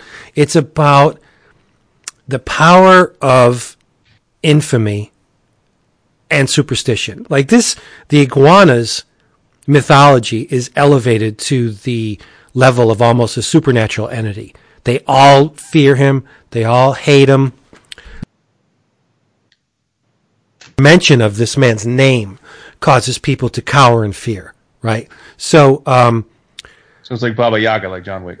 kind yeah yeah very no that's very appropriate but this this is a hulking man um you know you better you not say that about uh uh el general because you're going to meet the iguana and like so it it, just it it's that looming presence whether seen or unseen that that hangs over all of the people in this and, i think it, it's a military dictatorship so it could be cuba um, they, they they're not so specific with the the locale, but I mean you could formulate a guess, right? Um, so at the beginning of the iguana, the iguana's dead. He's been shot four times, dead, body laying on the you know the floor, uh, and and one man, uh, a man named Almendrino, walks into the room and he's like, "Oh, Madre Dios, the the iguana is dead!" And he goes and he kicks the body to make sure that the iguana is dead. And because he did this, this man gains a little bit of uh, celebrity in the village. Like you're the one who kicked the iguana, and uh, he over a period of time he starts to regret that decision very much. Um, at first, he's he's using it as a you know a, a celebrity to get in with people he he normally wouldn't have gotten in with. But then he thinks about it. and He's like, okay, what if this guy goes to hell? He's so bad. He's so evil. The devil's going to single him out and and and promote him. And I, so, holy mother of God, what if I go to hell? He's going to destroy me for eternity. Like, and so every decision he makes from that point on is all grounded in the fact that he kicked the iguana when the iguana was dead. right? He go, he walks around with a basket over his head to hide himself from the iguana. But um, big, big, big story in a little tiny, tiny chewable. Um, a Chinese American named Susan Ling, who's this hard drinking, ice cold star reporter for the World Morning News, arrives in this little country with her photographer Bill, and she's a whore. Basically, she wants nothing more than to in, uh, integrate with these people, get their story, publish it, get the Pulitzer, get fame, blah blah blah, and that's what happens. But um, while she's there, she starts interviewing all the people that the iguana has, the shadow of the iguana has passed over. Let's just say. So she's talking to this woman, and this woman was in the midst of childbirth when the iguana peered between her legs as the child's head was crowning.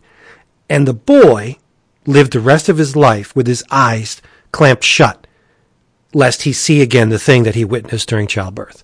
So they're pumping the iguana up to be this mythological, you know, bad guy.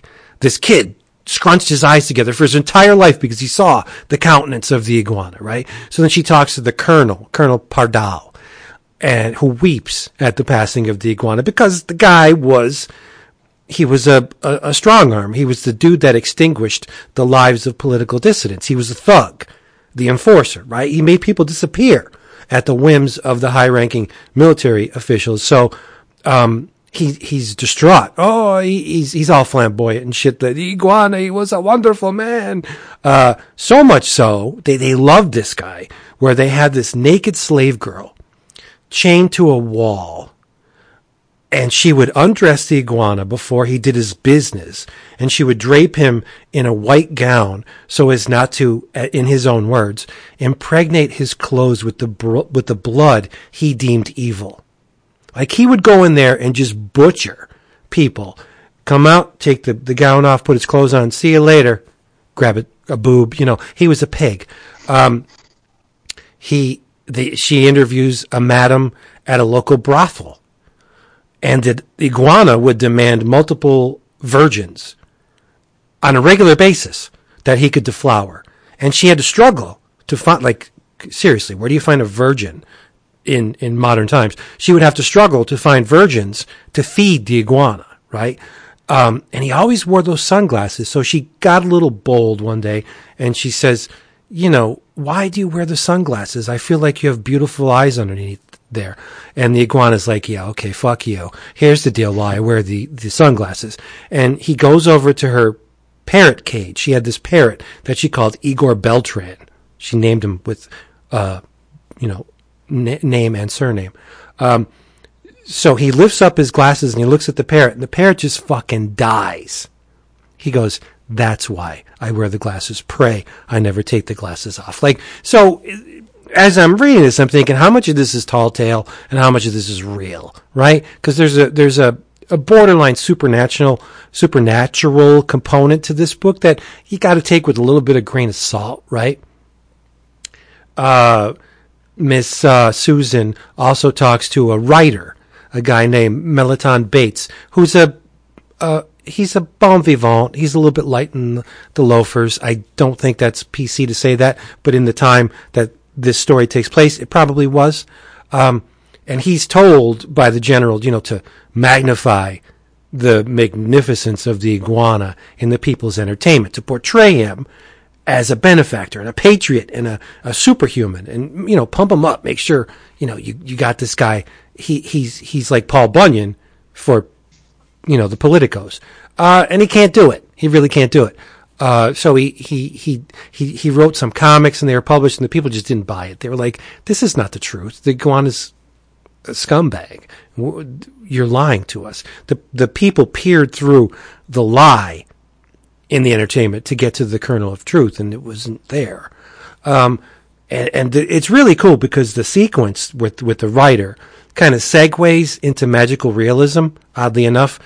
Um, Bates frees the naked slave girl and he and this naked woman traipse around the countryside. He's drinking. It starts raining blood. Uh, the ghost of the iguana comes to visit them. And he basically says, you know, you have no power over anybody anymore. You're dead. And the, the iguana just vanishes. Um, and his tie floats down to earth as he as he floats back up to heaven or wherever the iguana goes, and they burn it.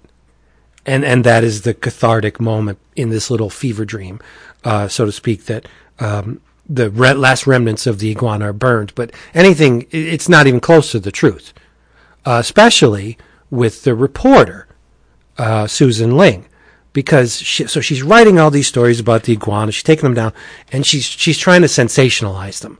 Uh, they're in a brothel, as I said, and she tells the photographer Bill, who she she comes to the country with, to to get like scandalous shots. You know, give me a lot of nipples and a lot of TNA because she wants sensation, right? So she's talking to the the madam, and Bill's has attracted the attention of a woman, uh, a lady of the evening, and um, she he gets real cozy with her, and to the point where the the one panel they show her back and she's spread legged, and he's taking pictures of her pretty kitty, right?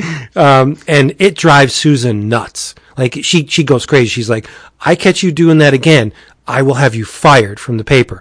If this woman appears in your hotel room, you're done."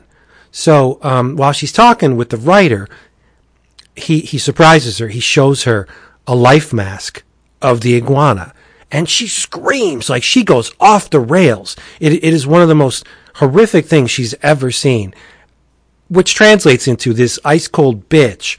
It, it was one of the very few times in her life that she she experienced some honest to gosh emotion, right? So he gives her the mask, and she takes it back to her her um, hotel room, and she tries to masturbate with it and it doesn't work. Like she hears noises coming from Bill's room and she goes in and sure enough, he's with the prostitute. And she's like, I told you. And she kicks the prostitute out and she's like to Bill, she goes, all right, come here. I'll give you a chance. She puts the iguana mask on him and she makes him service her. Okay. And it is, she does, she like planks. She goes into this extreme orgasm where she screams at the top of her lungs and it's the only orgasm she's ever had in her life.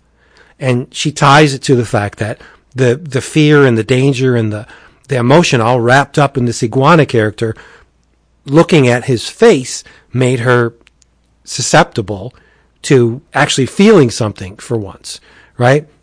And the, the story careens as it does. There's a there's a woman who was actually in love with the iguana, and um, he wasn't having it to the point where he does uh, a Dark Knight Joker on her, and he takes a switchblade and cuts her face uh, by her mouth to give her a permanent smile. It's pretty it's pretty horrific, but wow, is this a good book? Uh, the, the art is pitch perfect. It is amazingly accomplished. Like nothing but black and white, but it's in the it's in the um, the Risso vein, but it's not as hard edged as Risso. It, it's more, um, let's say Hugo Pratt, maybe. Um, like the line is very emotive, and, and but there's a lot of strong blacks. There's a lot of nudity in this book, a lot of sex. I mean, it's it's it's the the salt of the earth, right? It's it's lowbrow, but there's a there's a highbrow component to it in which they're trying to examine what happens to a person when they're so bad, so nefarious that the the the ghost of the person is just as bad or worse as the person when they were living. I thought I thought it was an amazing book. It's only wow, it's only 82 pages long. So, you know, it's not going to kill you to read. It's it was uh nine ten dollars cover price. I thought it was amazing. I mean, if you like noir and I have been loving the noir, um this this will go a long way. Like I put this on a level with criminal. The level of complexity with the characters. Dang. No, no, the level of, of complexity with the characters and the narrative is akin. I'm not saying it's the same as. It's akin to what Brubaker and Phillips do with Criminal. It's not just TNA or murder. I mean, you actually get to know these people and care for some of them, you know, and fear some of them. I thought it was great.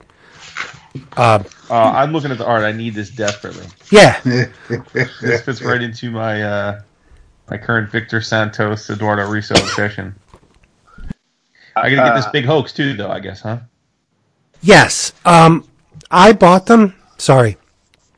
Choking on this shitty white wine. I bought them. That's all we had. I'm sorry. I bought them. Remember when Tifa, Things from Another World, Yeah. used to do those massive Dent? Nick and Dent? Yeah, there's nothing wrong with Loved these it. books. And I think I paid maybe $3 a piece for them. The, Nice. the big hoax is at least double, if not triple, the size of the iguana. Mm-hmm. And if you read them in tandem, you get the big picture. But I'm not saying that's necessary to to enjoy the the the to to you know drink in the joys of the iguana. All you need to read is the iguana. So if, get it because it's really phenomenal. Respect. Yeah. Nice. See, stick around long I enough, and, Vin, and Vince gives you a good recommendation. Broken clock. I don't. I don't Bro- have it. I don't have it in front of me. But does does the iguana? Does he actually look like Rondo Hatton? Um, he looks like a big lizard, Rondo Hatton. Oh, Like- like so he's a Rondo vi- Hatton was a lizard. Yeah, he's a very large man.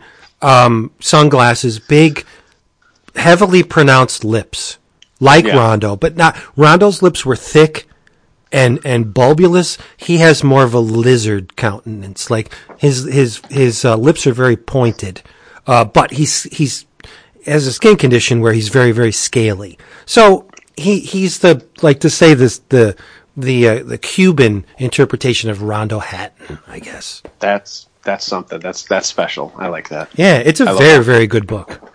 I love Rondo Hatton. Me so too. That's, that's enough for me. Yeah, I gotta get this.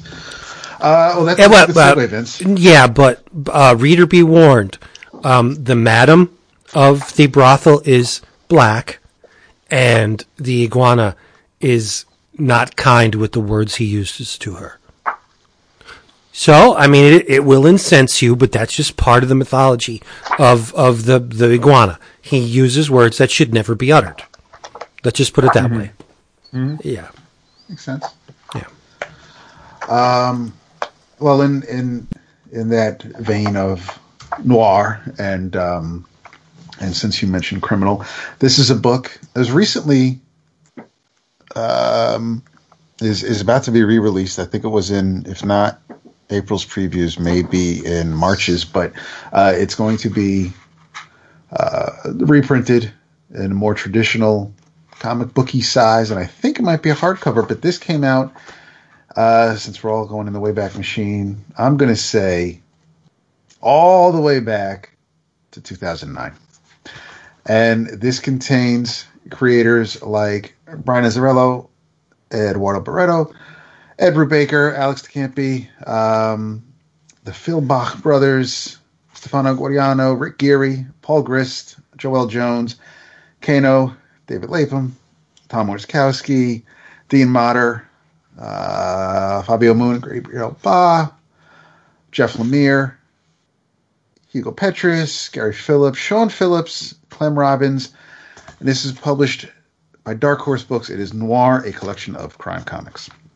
And I've had this for a while, and I, I flipped through it over the years, but I finally sat down and, and read it cover to cover. Um, and I like most of the stories in this collection. They don't all necessarily fit in the. I wouldn't consider them noir. They're everybody in the book. It's a collection of stories.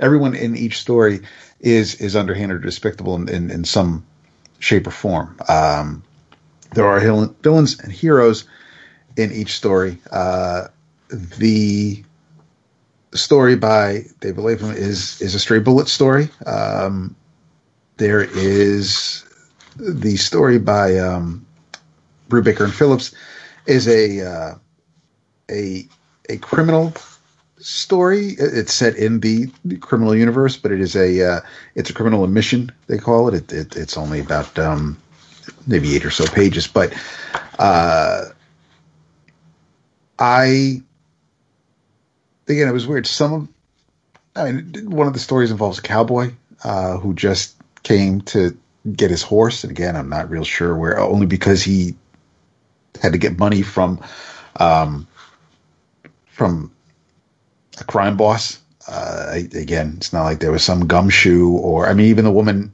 telling the story um, doesn't exactly come across uh, very noir like. and and the art doesn't really fit that mold. But um, overall, the uh, the art varies, but it is it's it's all um, nobody seems to have phoned it in just because it was a handful of pages and I wanted to do a story. They all they all kind of um, knew who else was in the book, and it kind of it, it, it comes across to me as they wanted they put on their working shoes. They they definitely wanted to put um, put their best work out there. It's always great to see Eduardo Barreto. Um, he, he's definitely a creator that I do miss, um, and and happy that uh, I have the work that he did do. Um, in my collection, there's a prose piece, and there are spot illustrations in it. That's the work by um, Joelle Jones, and it's it's it's early-ish Joelle. Um, it's not uh, the later Lady Killer and, and Catwoman um, stuff, but but uh, the bones of what's to come is, is definitely here. The Rick Geary story is is pretty neat about a guy who um uh who finds out his wife is cheating on him. He takes medication. He hires. Um, he he loses his job at the car dealership, um, and he uh, he couldn't find employment, and he um, his wife insisted that he see a doctor. Doctor prescribed some pills. Um, he's walking around in a blissful haze. He's happy now, so happy that um, he thought maybe he should stop taking his pills. And when he does, um, he uh, he feels his wife Carla detaching herself, um, and and there are nights where she completely misses dinner because now she's working to support them. Uh, um, he hires a private investigator, finds out that uh, his wife is meeting someone at work, and uh, they leave to go to a hotel, a different hotel for each uh, tryst, uh, and he checks in with a different name each time. Uh, the private investigator says that uh, he um, yeah, here's all the information I have. So um, the guy says, "Listen, I'll, I just I want to um, I want to." I want to know where they're going next based on their routine. I want to surprise them. I just want to be at the room. Uh, I want to catch my wife as she's walking in and and um, and see her face. And but that was a ruse. He had actually hired an, an assassin to um, to kill his wife. Um, so the PI calls the husband. Husband calls the assassin. He goes about his business. He, he cuts the grass. He talks to neighbors, sets up his alibi. Um, find watches the news that night. There's a report about a couple murdered in a in the most ghastly manner at a local motel. Um, but notices that that's not really the hotel that he sent the guy to. Um, and that's when Carla walks in the door, and apparently there was a major miscommunication. Uh, but um, Carla and I are intimate, uh, more intimate than we ever were, and, and he's back at the dealership, and and like that was the story, and I was like, that's just. I mean, it's great to see a Rick Geary story, but that's kind of didn't visually it didn't fit in when you start off with with with a, a stray bullet story and you kind of end with a um well the criminal story was second to last but um i just i really enjoyed it. I, I really did. I know again this isn't new. Um there's a uh it's it definitely feels like a dark horse anthology.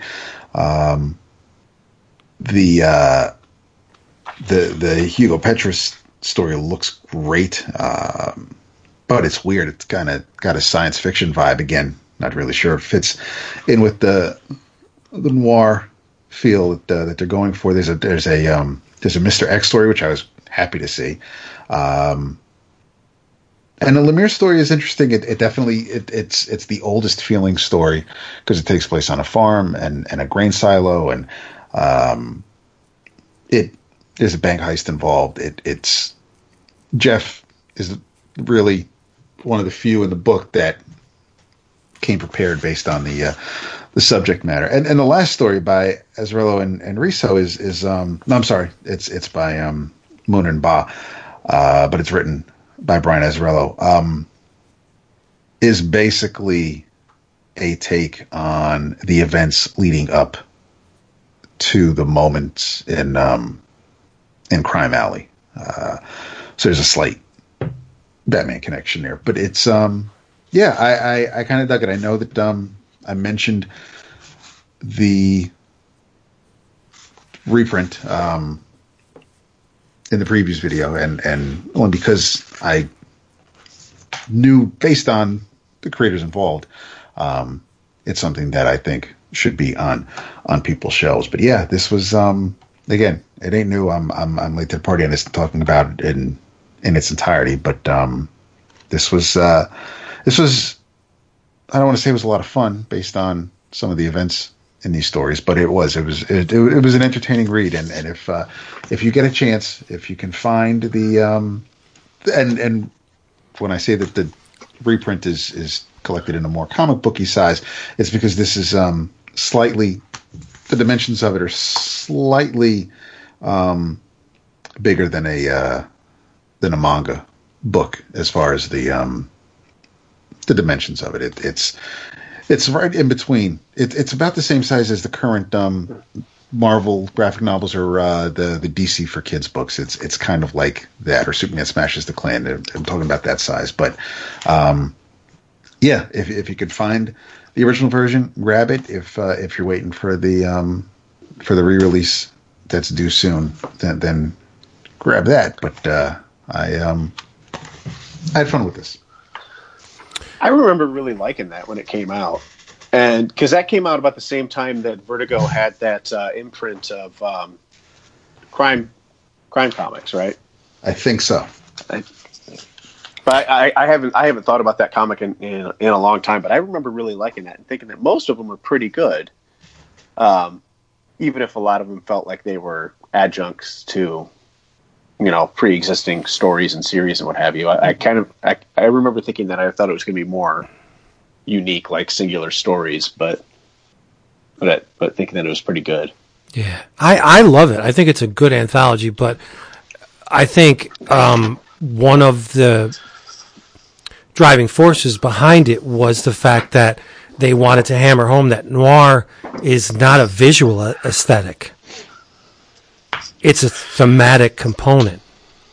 Mm-hmm. Like noir can be brightly colored. You don't need shadows and chiaroscuro to do noir. It's it's not necessary. You need that moral ambiguity, or, or you yeah. know what I mean, to to classify it as noir.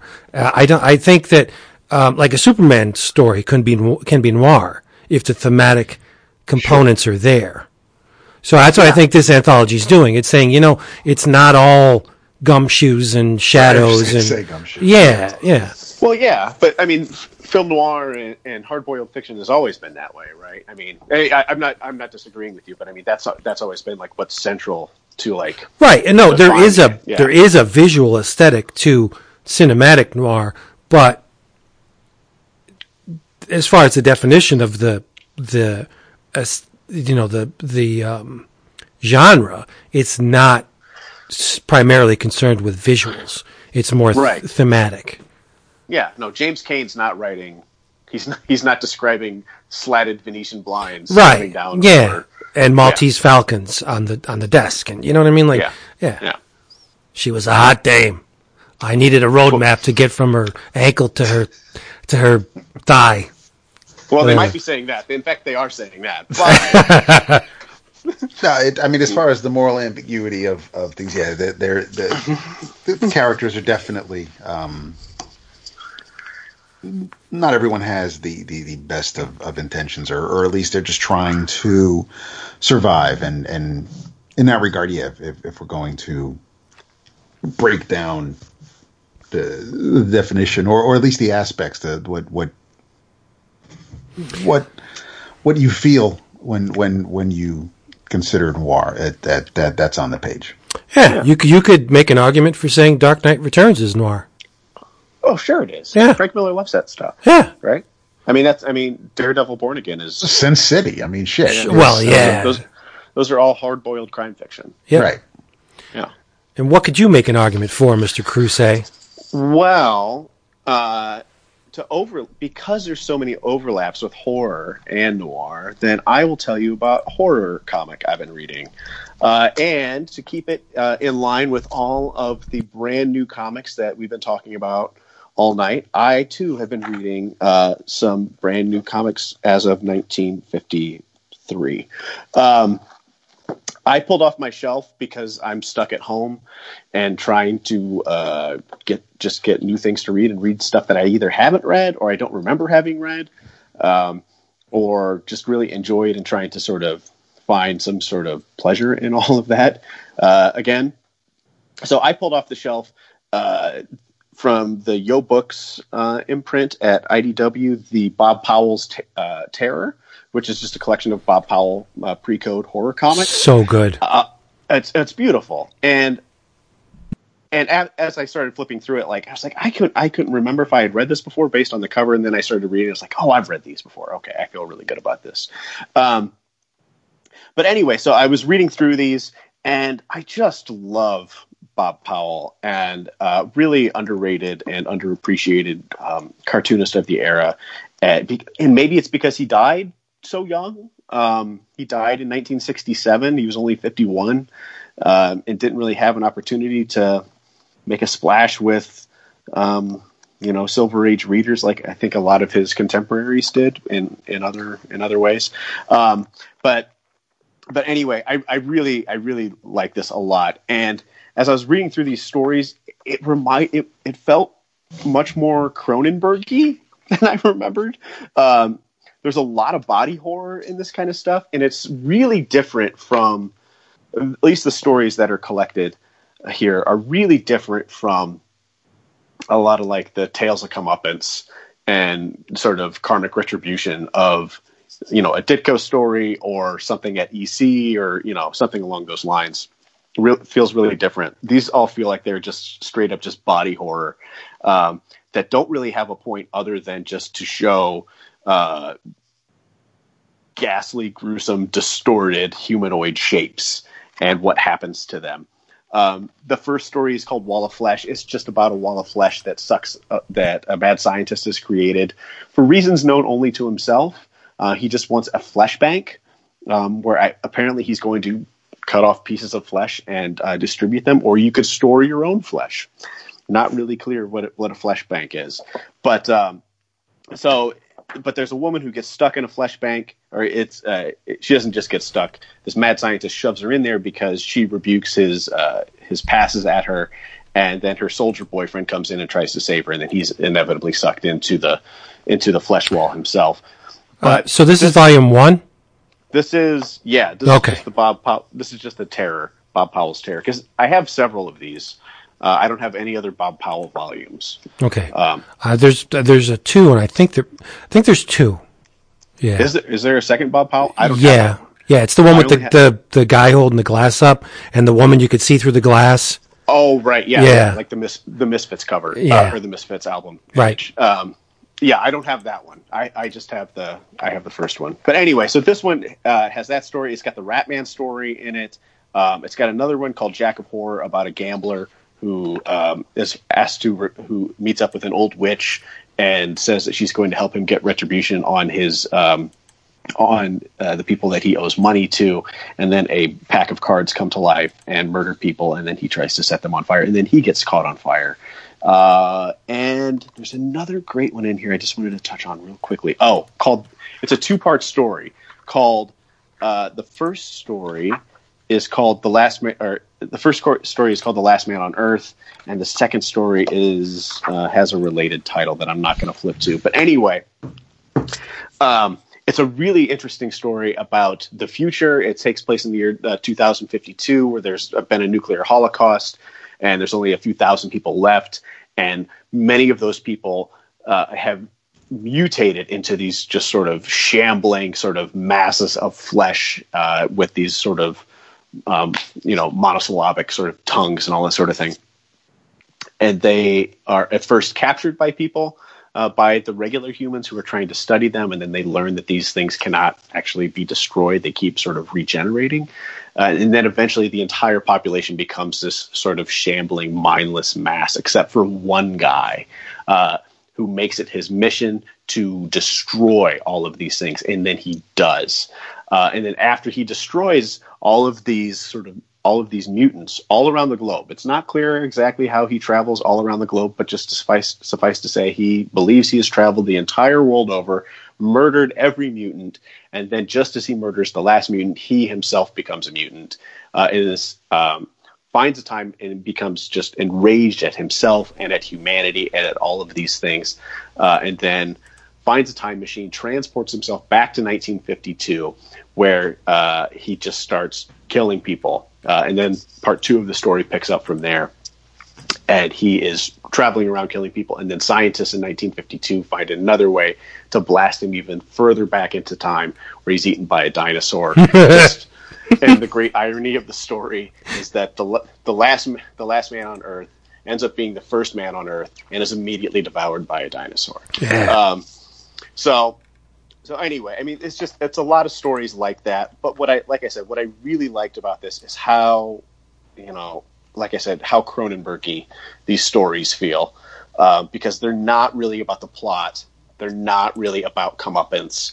They're not about any sort of justice or retribution or any of those things. Even though a lot of them have these sort of ironic twists, they're not really. There's nothing really plot centric about them. They're about body horror and just different ways for Bob Powell to draw disturbed, distorted, you know, uh, mutated human flesh and all of the different sort of nasty ways in which that um, can be presented and then impacts characters in the story. And I just, I'm here for it. I love David Cronenberg. I love those kinds of stories. Uh, I, I like seeing sort of, I like pushing like I like the, I like the notion of pushing sort of human flesh to the limit, and then what happens when you've pushed human flesh to the limit, and what are the consequences of that? Well, they're usually not good, right? Something really just sort of disgusting and malformed happens, um, revealing some sort of inner state or some sort of thing about just the nature of trying to create something that is beyond um, beyond sort of the human self. And I really I really love those stories. Um, and Bob Powell uh, does it masterfully. Uh, the um, the last one, I guess I'll talk about just very briefly, is this story called The Rat Man, and it's just about. I mean, again, he's not getting cute. It's just about a man who turns into a rat. That's it. And the story and the ending of the story is goofy as hell because he's fed rat he he's fed rat poison and that's how he dies. But the way that Powell renders the Rat Man when he becomes a Rat Man by just sort of unusual by a set of unusual set of circumstances, like is fine. But the way that he renders him and the way that the character moves through the page and just is this, you know, shambling malformed thing that is just creeping up on on people and eating them and, and just making them feel some kind of way. I really, I, I, I really like it. I just really like it. and he, he has the- human feet too. The rat has human. that? The rat has human back feet. Yeah, he's Yeah, got, he, has, he has human feet, a rat tail, and a somewhat sort of human-like face. and it's it's terrific. Um, I mean, like I said, the plot is not a lot to write. There's not a lot to write home about with the plot, but that's okay because that's clearly not the point, right? Right. The point is to disturb you. You know, visually, you're supposed to have some sort of visceral reaction to what you're seeing on the page, and I think Powell does a really good job of um, of making you feel that that sort of grossness Yeah. of it all. The one panel that sticks out to me, even after having read that when it so I mean so long ago, the old woman with the she's got her tongue hanging out and she's like, "Oh, it's just a rat." And just the, the look on her face is so Yeah. disturbing. Yeah. So I I read those panels two or three different times because it says the the dialogue says that uh, just looking at the rat man frightened her so much that she just turned into an old lady, Right. right? But it but when you look at the drawing, it looks like it looks like her skin has been peeled off of her face. and, her, and her teeth fell out. yeah, and her teeth fell out, and her t- like you said, like her tongue is just laying there, just sort of just laughing at nothing, right? Uh, Like I, there's a part of me that wondered that if the if the original sort of thought with the story is that the rat ripped off of, ripped off her face and she survived it, and then someone Yeah. said, "Eh, maybe we shouldn't sell this story to children," and then made it seem as though she was too frightened to look at to look at. yeah, but then he Rat. drags her out of the building. Yeah, he, she, he drags her out of the building. No, he doesn't drag her out of the building. He drags somebody else out of the building and throws them into his little burrow where he's storing all his dead bodies. But she sticks around because she's the one who tell the guy that kills him. Um, what's his name? I can't think of. I name. Don't remember the name. Yeah. But she she's the one who tells the guy that kills the rat and feeds him the rat poison. The woman who is turned into an old lady is the one who rats on the rat. Very nice. Very nicely So- done. but uh, but anyway, so like I said, I've just been trying to pull stuff off the shelf that um, you know excited me at one point, and I couldn't remember a lot about it off the top of my head. And this is one that I grabbed today, and I just I just loved it. It was just a lot of fun. Yeah. It doesn't take a lot of time to read. You're just I mean, and you don't really need to spend a lot of time reading it. You're just looking to see what grotesqueries Powell's going to put on the page next. Yep. and, And the great thing about it is there's so many short stories in there. You could stick a bookmark in there, come back to it. You know, Yeah. read read another story.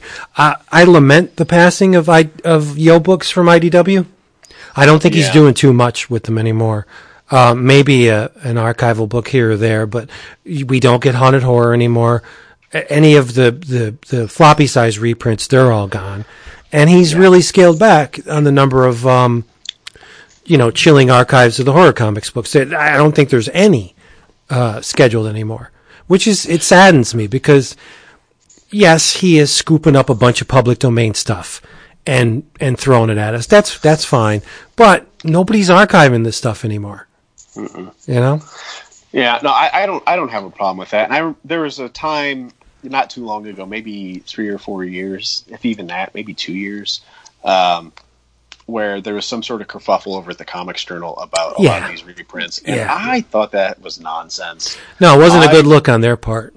No, because I really, I really like these reprints. I love that there's just minim- that there's minimal cleanup, and um, there's something to be said for the fact that you know I get it. Like you're not seeing like really clean, the really clean line work, and you're not really getting. You might not be getting a like a full sense of like how great a pencil and anchor Bob Powell was, but Right, well, you know where he's, where he's getting all the stuff, right? Right. Yeah. No. It, I, yeah. But like, I just love that you just there's something that you just feel that it just feels different about seeing the way that it looked on that page that he scanned that day. Right. I would prefer Right. that they didn't clean it up. I want to see all the all the warts because that that I mean it's the same thing that that kills me when you get the Cinestays today and they're all like, "Oh, how's the transfer? Is there grain? Is there film imperfections? Like, are the colors vibrant? What the hell are you talking about? You, you're trying to apply that to a 50 year old film. Really? Like, I don't want the, the, the film to be pristine. I want to see the flakes and the grain and the, the, the film splices. And in, in the case of comics, I want to see the off registration and the, the, the color of the paper and the, the, you know, the moldy brown paper. Like, that's just part of what time does to these things we love. Why are you trying to pretend that that doesn't exist? Yeah. No, I agree. I mean, I, I think if you're going to do it, I mean, then it should just be black and white, right? But Yeah. like, I, I'm okay with just really clean black and white stuff. Like, I really like the Fantagraphics EC reprints they've been doing. Sure. because I because I absolutely hate the recolors on the gemstone ones, Right. And um, and even the dark horse, and when Marvel like the Marvel recolors, I hate those. I just hate them. Yeah. So I either want to see it in black and white, or I want to see it scanned from Right. a, a, a living copy of it. Well, there is one person to thank for, for that current trend, and that's Chip Kidd. Yeah, I mean, say what you will about Chip.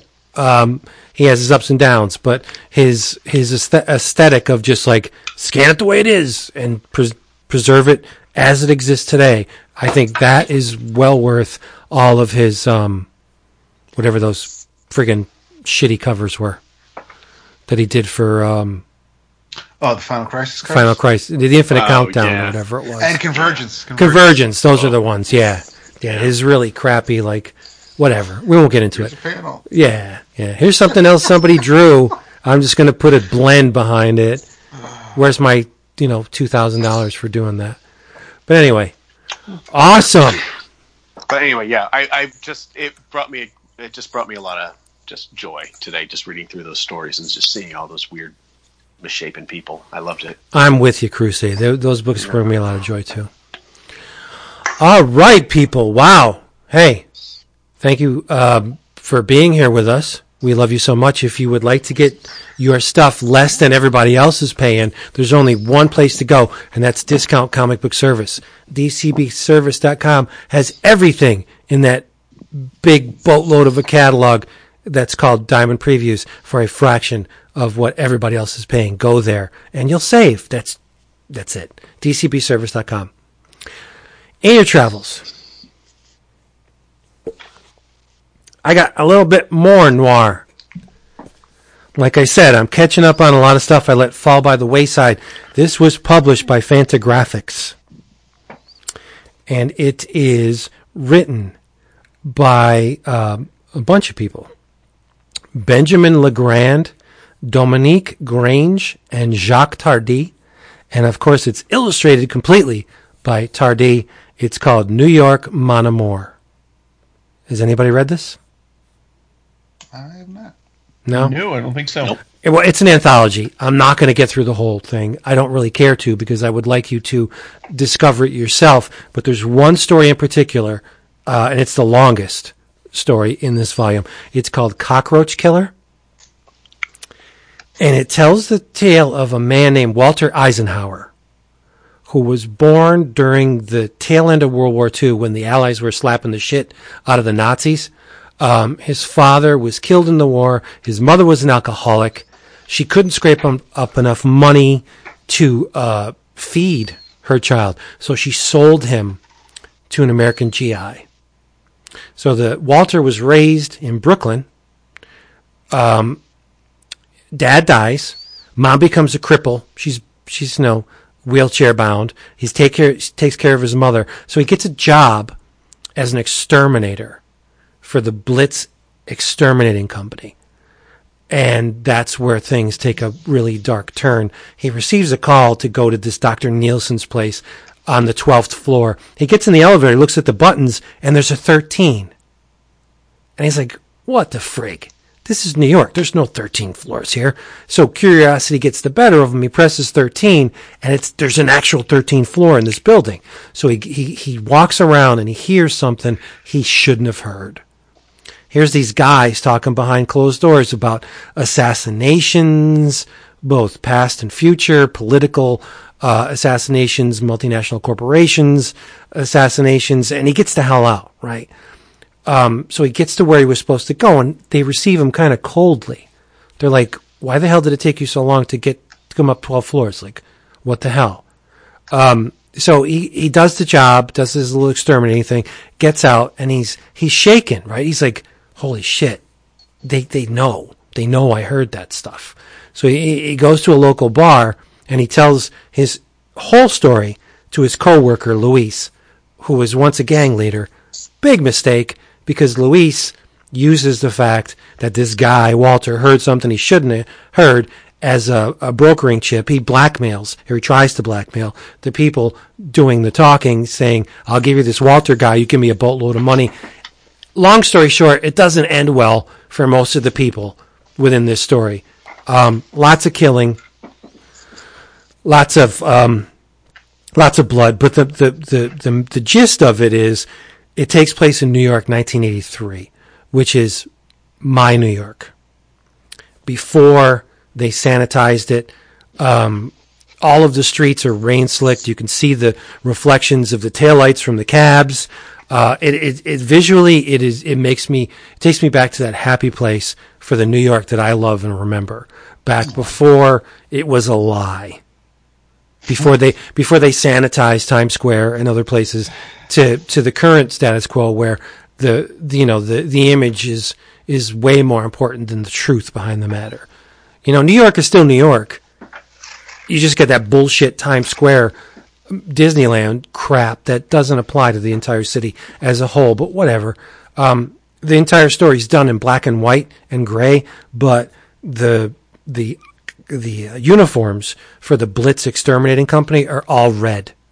It's awesome, and there's a a, a, a part where Walter sees the cockroaches with little Nazi with uh, swastikas on their back, and he sees the whole encroachment of the the vermin that was Nazi Germany spreading all over into the surrounding uh, countries as the spread of cockroaches, the infestation of vermin into all these countries. It's a really poignant um, uh, comparison.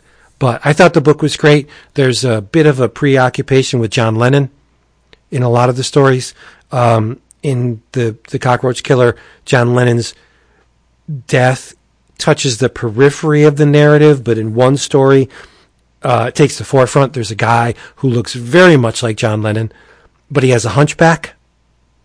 And I won't spoil anything else. It's a magnificent collection, uh, illustrated by one of the giants of sequential art, uh, Jacques Tardi. It's just an amazing volume. Go get it. It's in the the Jacques Tardi library that Fantagraphics has been been uh, belting out for a long, long time. It's great. New York, Mon Amour. Get it, get it, get it. That's great. So good. It's brutal, though. I would say it's brutal. New York can be brutal. My New York was. Yes. Yeah. Yes, you're New York.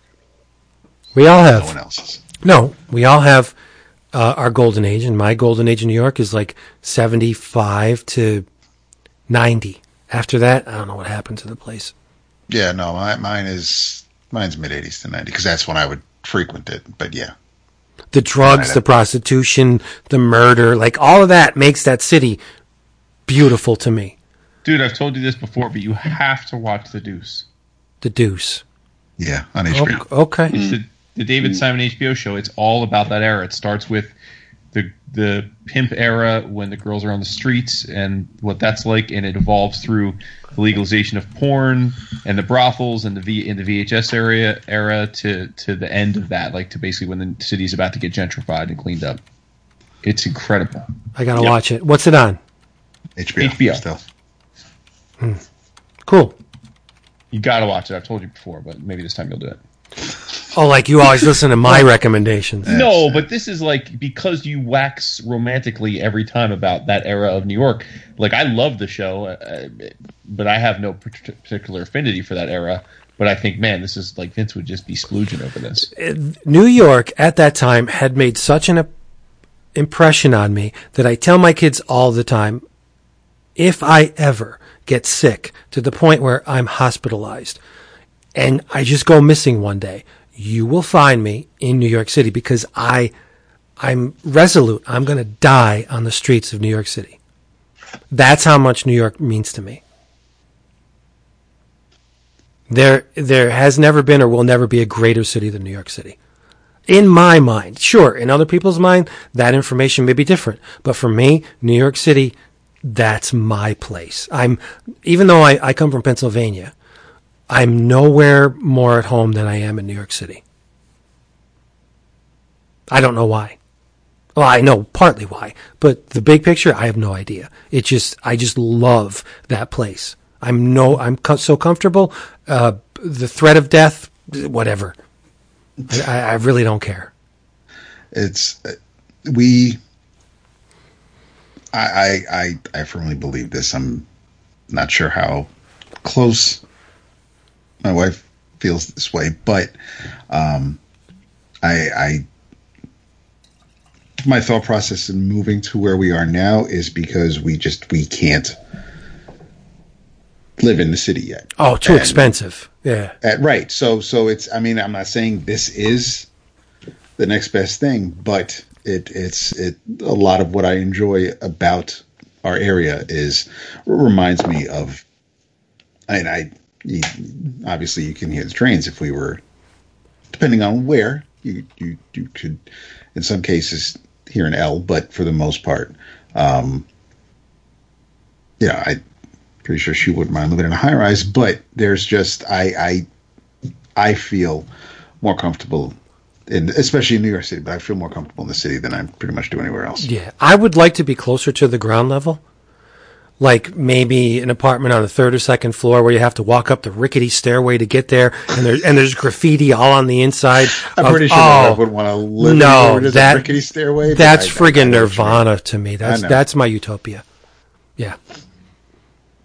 So take it, go, run with it.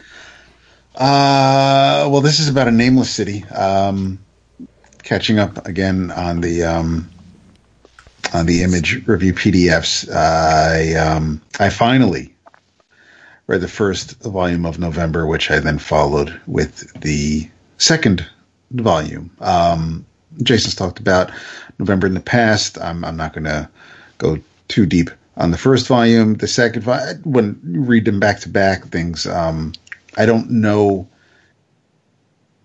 if there's. Um, I don't know how much might be lost in in the time between the two volumes. Now uh, the the first volume isn't.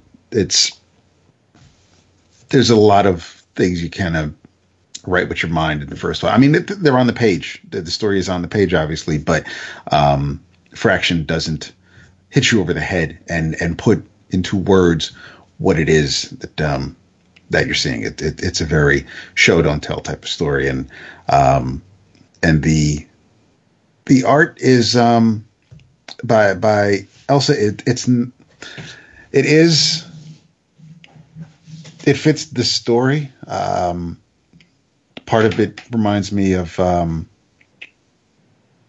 if Darwyn was drawing roughs, and and this is it's it's it's kind of got a, a Darwyn Cooke feel, but it's not as um, finished or polished as as as Darwyn's work. Um, is that this is uh, a little bit more looser and, and and in some cases cartoony, but it's also um, there are moments where it is absolutely a dark story. But um, but yeah, if if uh, you hadn't gotten around to reading the first volume, I, I uh, urge you to fix that and uh, and and definitely check out the second volume once um, once you're able. Um, the second volume, there's a little bit more color in in the second volume. It, it's um, but it's it, it's still rough. It's still brutal. It, it's still telling the story of, of three women um, on the first of November, uh, and it's um, and, and and they're all strong women, um, but it's still a um, a brutal story in in in spots. But uh, I'm I'm looking forward to the third volume. It, it's uh, it it's it's weird. I, I I really really did enjoy it, and um, I was looking forward to it, but for some reason it um and and maybe when the third volume is out, I'll I'll reread them again. Um, but but for some reason it, it I expect it to be knocked on my ass the way everybody with my friends were talking about it, and and it it missed the mark just by a, a hair. It, it it it didn't it didn't wow me. I don't. It would it would it, I don't know if it would be a, a runner up on on um, on my classes, but I, I absolutely um, applaud the creative team for, for the story because the, the the words and pictures work really well together. I mean, I we, we've seen Matt Fraction work with a bunch of of artists and uh, in in the past, and um, he, he seems to have a style that works with with just about anybody's um, visual take on a story. So this was um, this and, and and I probably the lettering didn't um and again th- this could absolutely be because it is it's it's a preview pdf i don't know how it's going to look on it. I don't know how different it may look in a finished page but but some of the lettering because it's it's either lowercase or some of it is script with the captions. It's it's um it's um it's not so easy for me to decipher as uh, i was doing a lot of zooming in to to, to see um what people were saying, but I absolutely love the characters, uh, well, especially the, the ones you're supposed to be rooting for, and it's um, definitely something I could see why folks are recommending it, and I am too with with, with Menu Travels. Um, I still definitely enjoyed it. Definitely would recommend it. So, so the first two volumes of November, uh, at least the second one when it's finally out. So there you go. All right, respect it. Um, now this book that uh, I'm, I think I heard Dap make an offhanded remark that he didn't care for the art the other week. Uh, so we'll have to see. I have to get his follow up on this. But um, in your travels, uh, I want you guys. Well, first of all, I should say that we have been fortunate. Uh, the good people at Image Comics have provided us, as they always do, with uh, with review copies of their work. But uh, they deluged us this uh, past week with some uh, collected editions and graphic novels, I guess, in anticipation to to the unfreezing of the comics industry, which which looms in a couple more weeks, which is great. Um, and this is uh, written by Paolo Baron with art by Ernesto Carbonetti. Uh, it is Paul is Dead. Dead. Uh, yeah. And um, it comes out on June 3rd. It is uh, a, a, six and a half by nine and a half uh, size, so more of a digest. Um, it's a full color painted graphic novel with a very simple premise. Uh, those of you that were around then, Vince, or uh, the rest of us that weren't, but like the music, um, may remember that there was a uh, little bit of a PR uh, slash conspiracy that uh, Paul McCartney died in November 1966 in London in a car crash. And this is basically a what if book. It's uh, what if that really happened, essentially. and um, it's totally unfair of me like absolutely unfair of me to compare this to the Fifth Beatle.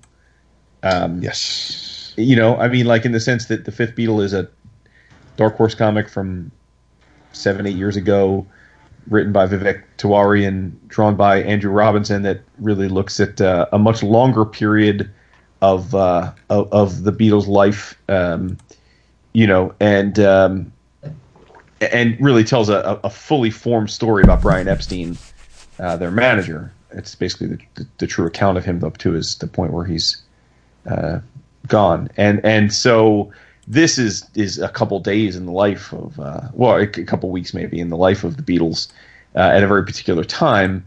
So um, other than the Beatles being the center point, there's not a lot of similarities between these books.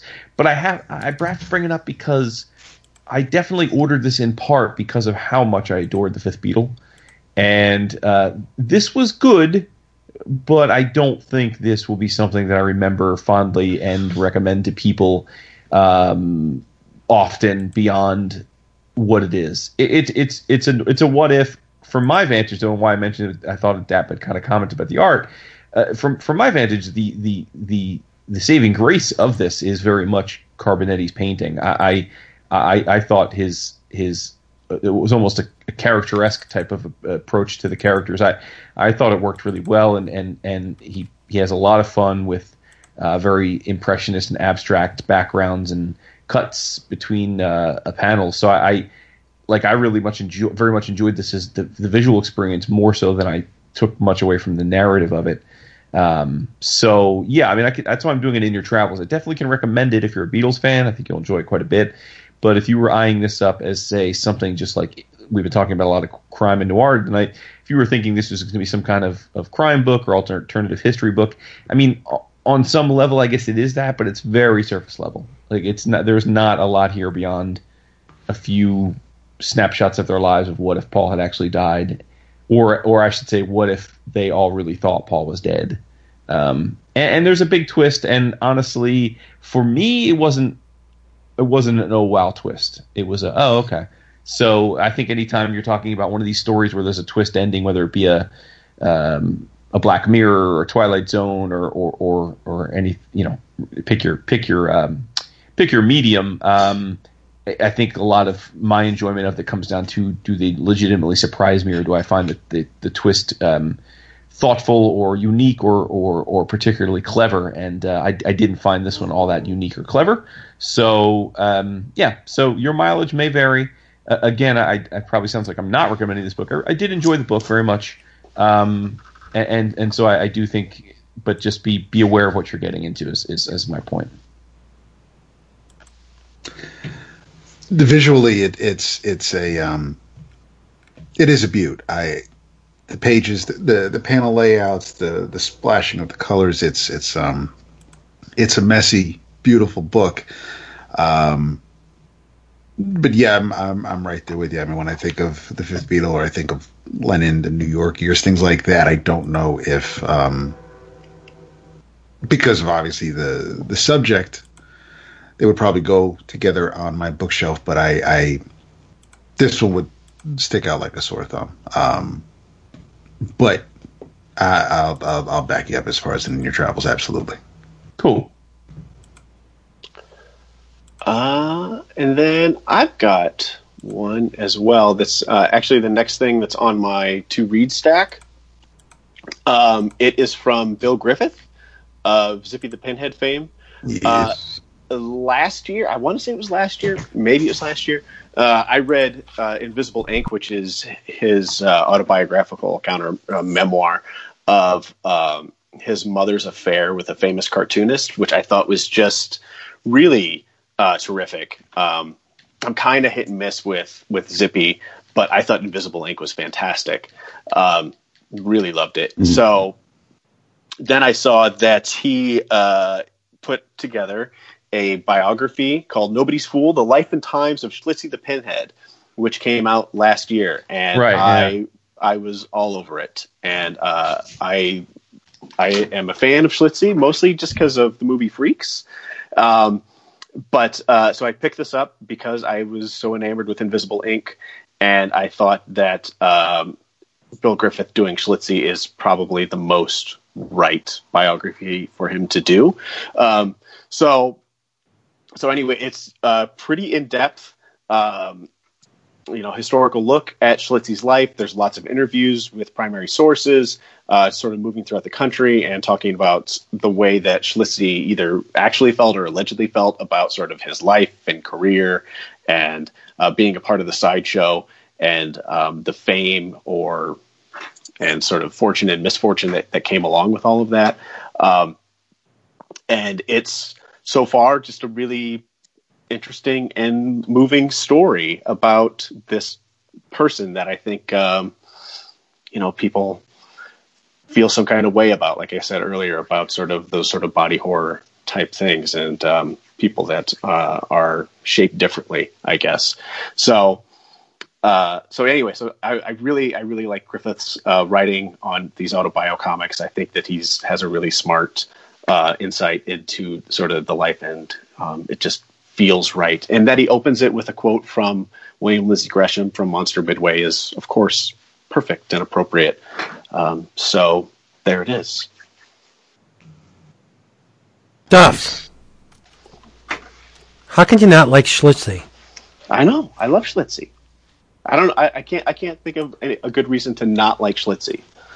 Um, but how many you know, times like I've used that animated GIF against Dap. When he says something funny, I'll always send the, well, more often than not, I send the Schlitzie the Pinhead guffaw gif to, to Dap because it just brings me so much joy. Yeah.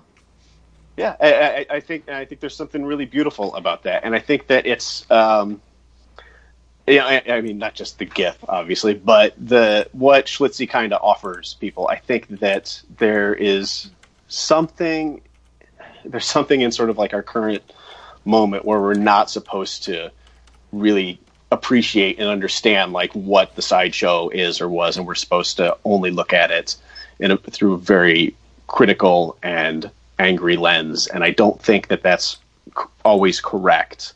Uh, it's exploitive, yes, but there's something happening there that is not exclusively exploitive, right? I mean, these are men and women who who made a living in in, um, uh, you know uh, you know when they might not, otherwise not have had an opportunity to do so. Right. And the, and and there's I mean because it's related. I mean because it started there. It's it's like professional wrestlers, right? Who who's the who's the mark, right? The who, who's who's the dumbass? Like the person that is making money or the person that is paying their money. I mean, it doesn't take too, it's not too difficult to figure that out, right? Um, and that people and figures like Schlitzie and and you know his ilk, you know, got to provide something for people. I think is important, and um, and I think that these are stories worth telling.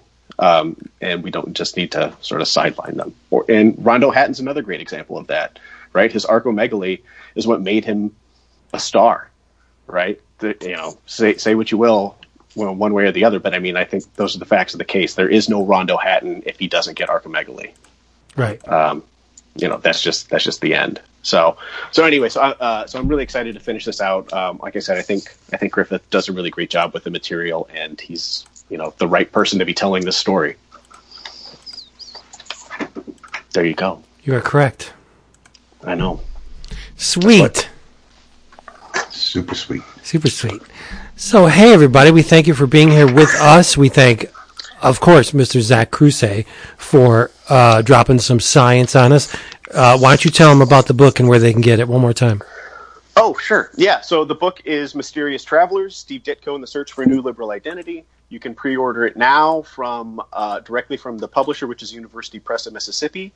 Uh, but if you don't want to do that, then you can pick it up on Amazon or through indiebound.org, which is a independent um, local bookstore collective.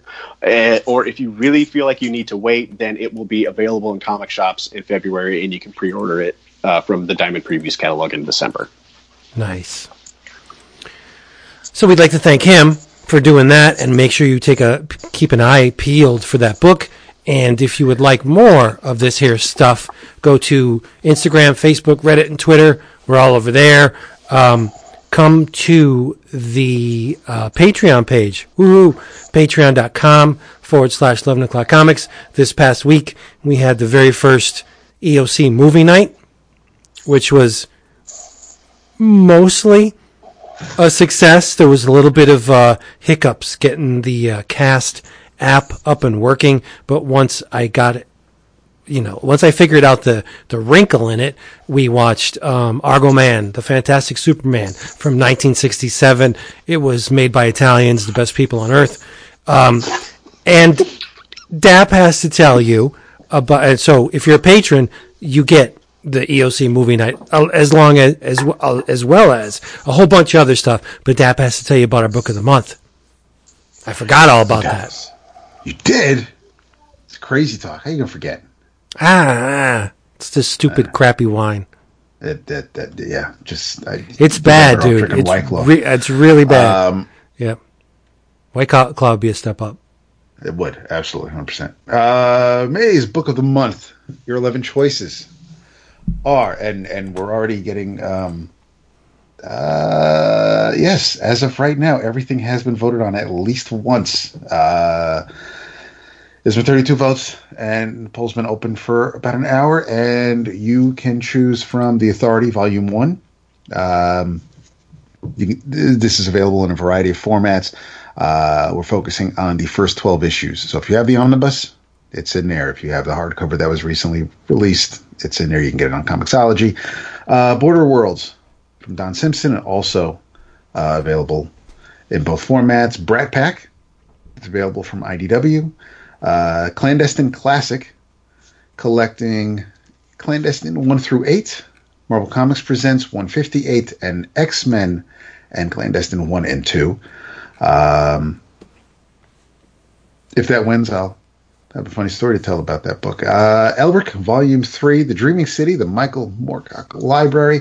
Um, you can get that physically or digitally. The Flaming Carrot Omnibus, same thing. Judge Dredd, The Complete Case Files, number 5. You can go to 2000ad.com right now and get this book, this, this, this massive collection for free in either a PDF or CBZ format. So even if it doesn't win, you should still get it because there's plenty of stuff in there to read. Uh, Marvel graphic novel number 29, Hulk Thing, The Big Change, which is available for a song on Comixology. Ms. Tree Volume 1, Park Bench, Superman, Panic in the Sky. I've been looking for a reason to reread this. This collects Action Comics numbers 474 and 475. Superman, Man of Steel, numbers 9 and 10. Adventures of Superman, numbers 488 and 489. And Superman, number 66. So this, this story was a lot of fun. Um, Vince and I would probably a lot of um, of fun recapping this book. But yeah, there you go. Go forth, go vote. Uh, the poll will end in five days. It ends Monday afternoon, I believe. So you have the whole weekend. So if you don't listen to this until Monday because your weekend is busy for whatever reason, um, you have time to vote. If you miss the tweets and the Facebook post, um, the slackers were already aware of it, so um, there's no excuse. Everybody should, uh, everybody who's eligible, should be voting for the May book of the month. Well said. Oh, thanks. And on top of all that, remember, do yourself a favor, hedge your bets and say, good night. What's his name again? Zach. David. Ah, oh, we're short tonight. Yeah. So she said, "Good night." Not doing the whole thing. Not to you, Mr. King Snake. Seriously. Yeah. Kingslayer. Seriously, Mr. Excalibur or Pants Pantscalibur. Jesus Christ! Oh, the Lady of the Lake is wishing for her Pantscalibur. Oh, we're so silly. All right. Every- Kevin Matchstick, indeed. Seriously. Everybody, hey, come back here. We love you so much. In the meantime, do all that stuff we told you to do. Come back. We'll be waiting here for you. Thank you, Zach. We love you so much. You're so damn cute. And just come back. Tell them bye. Oh, bye. Yeah.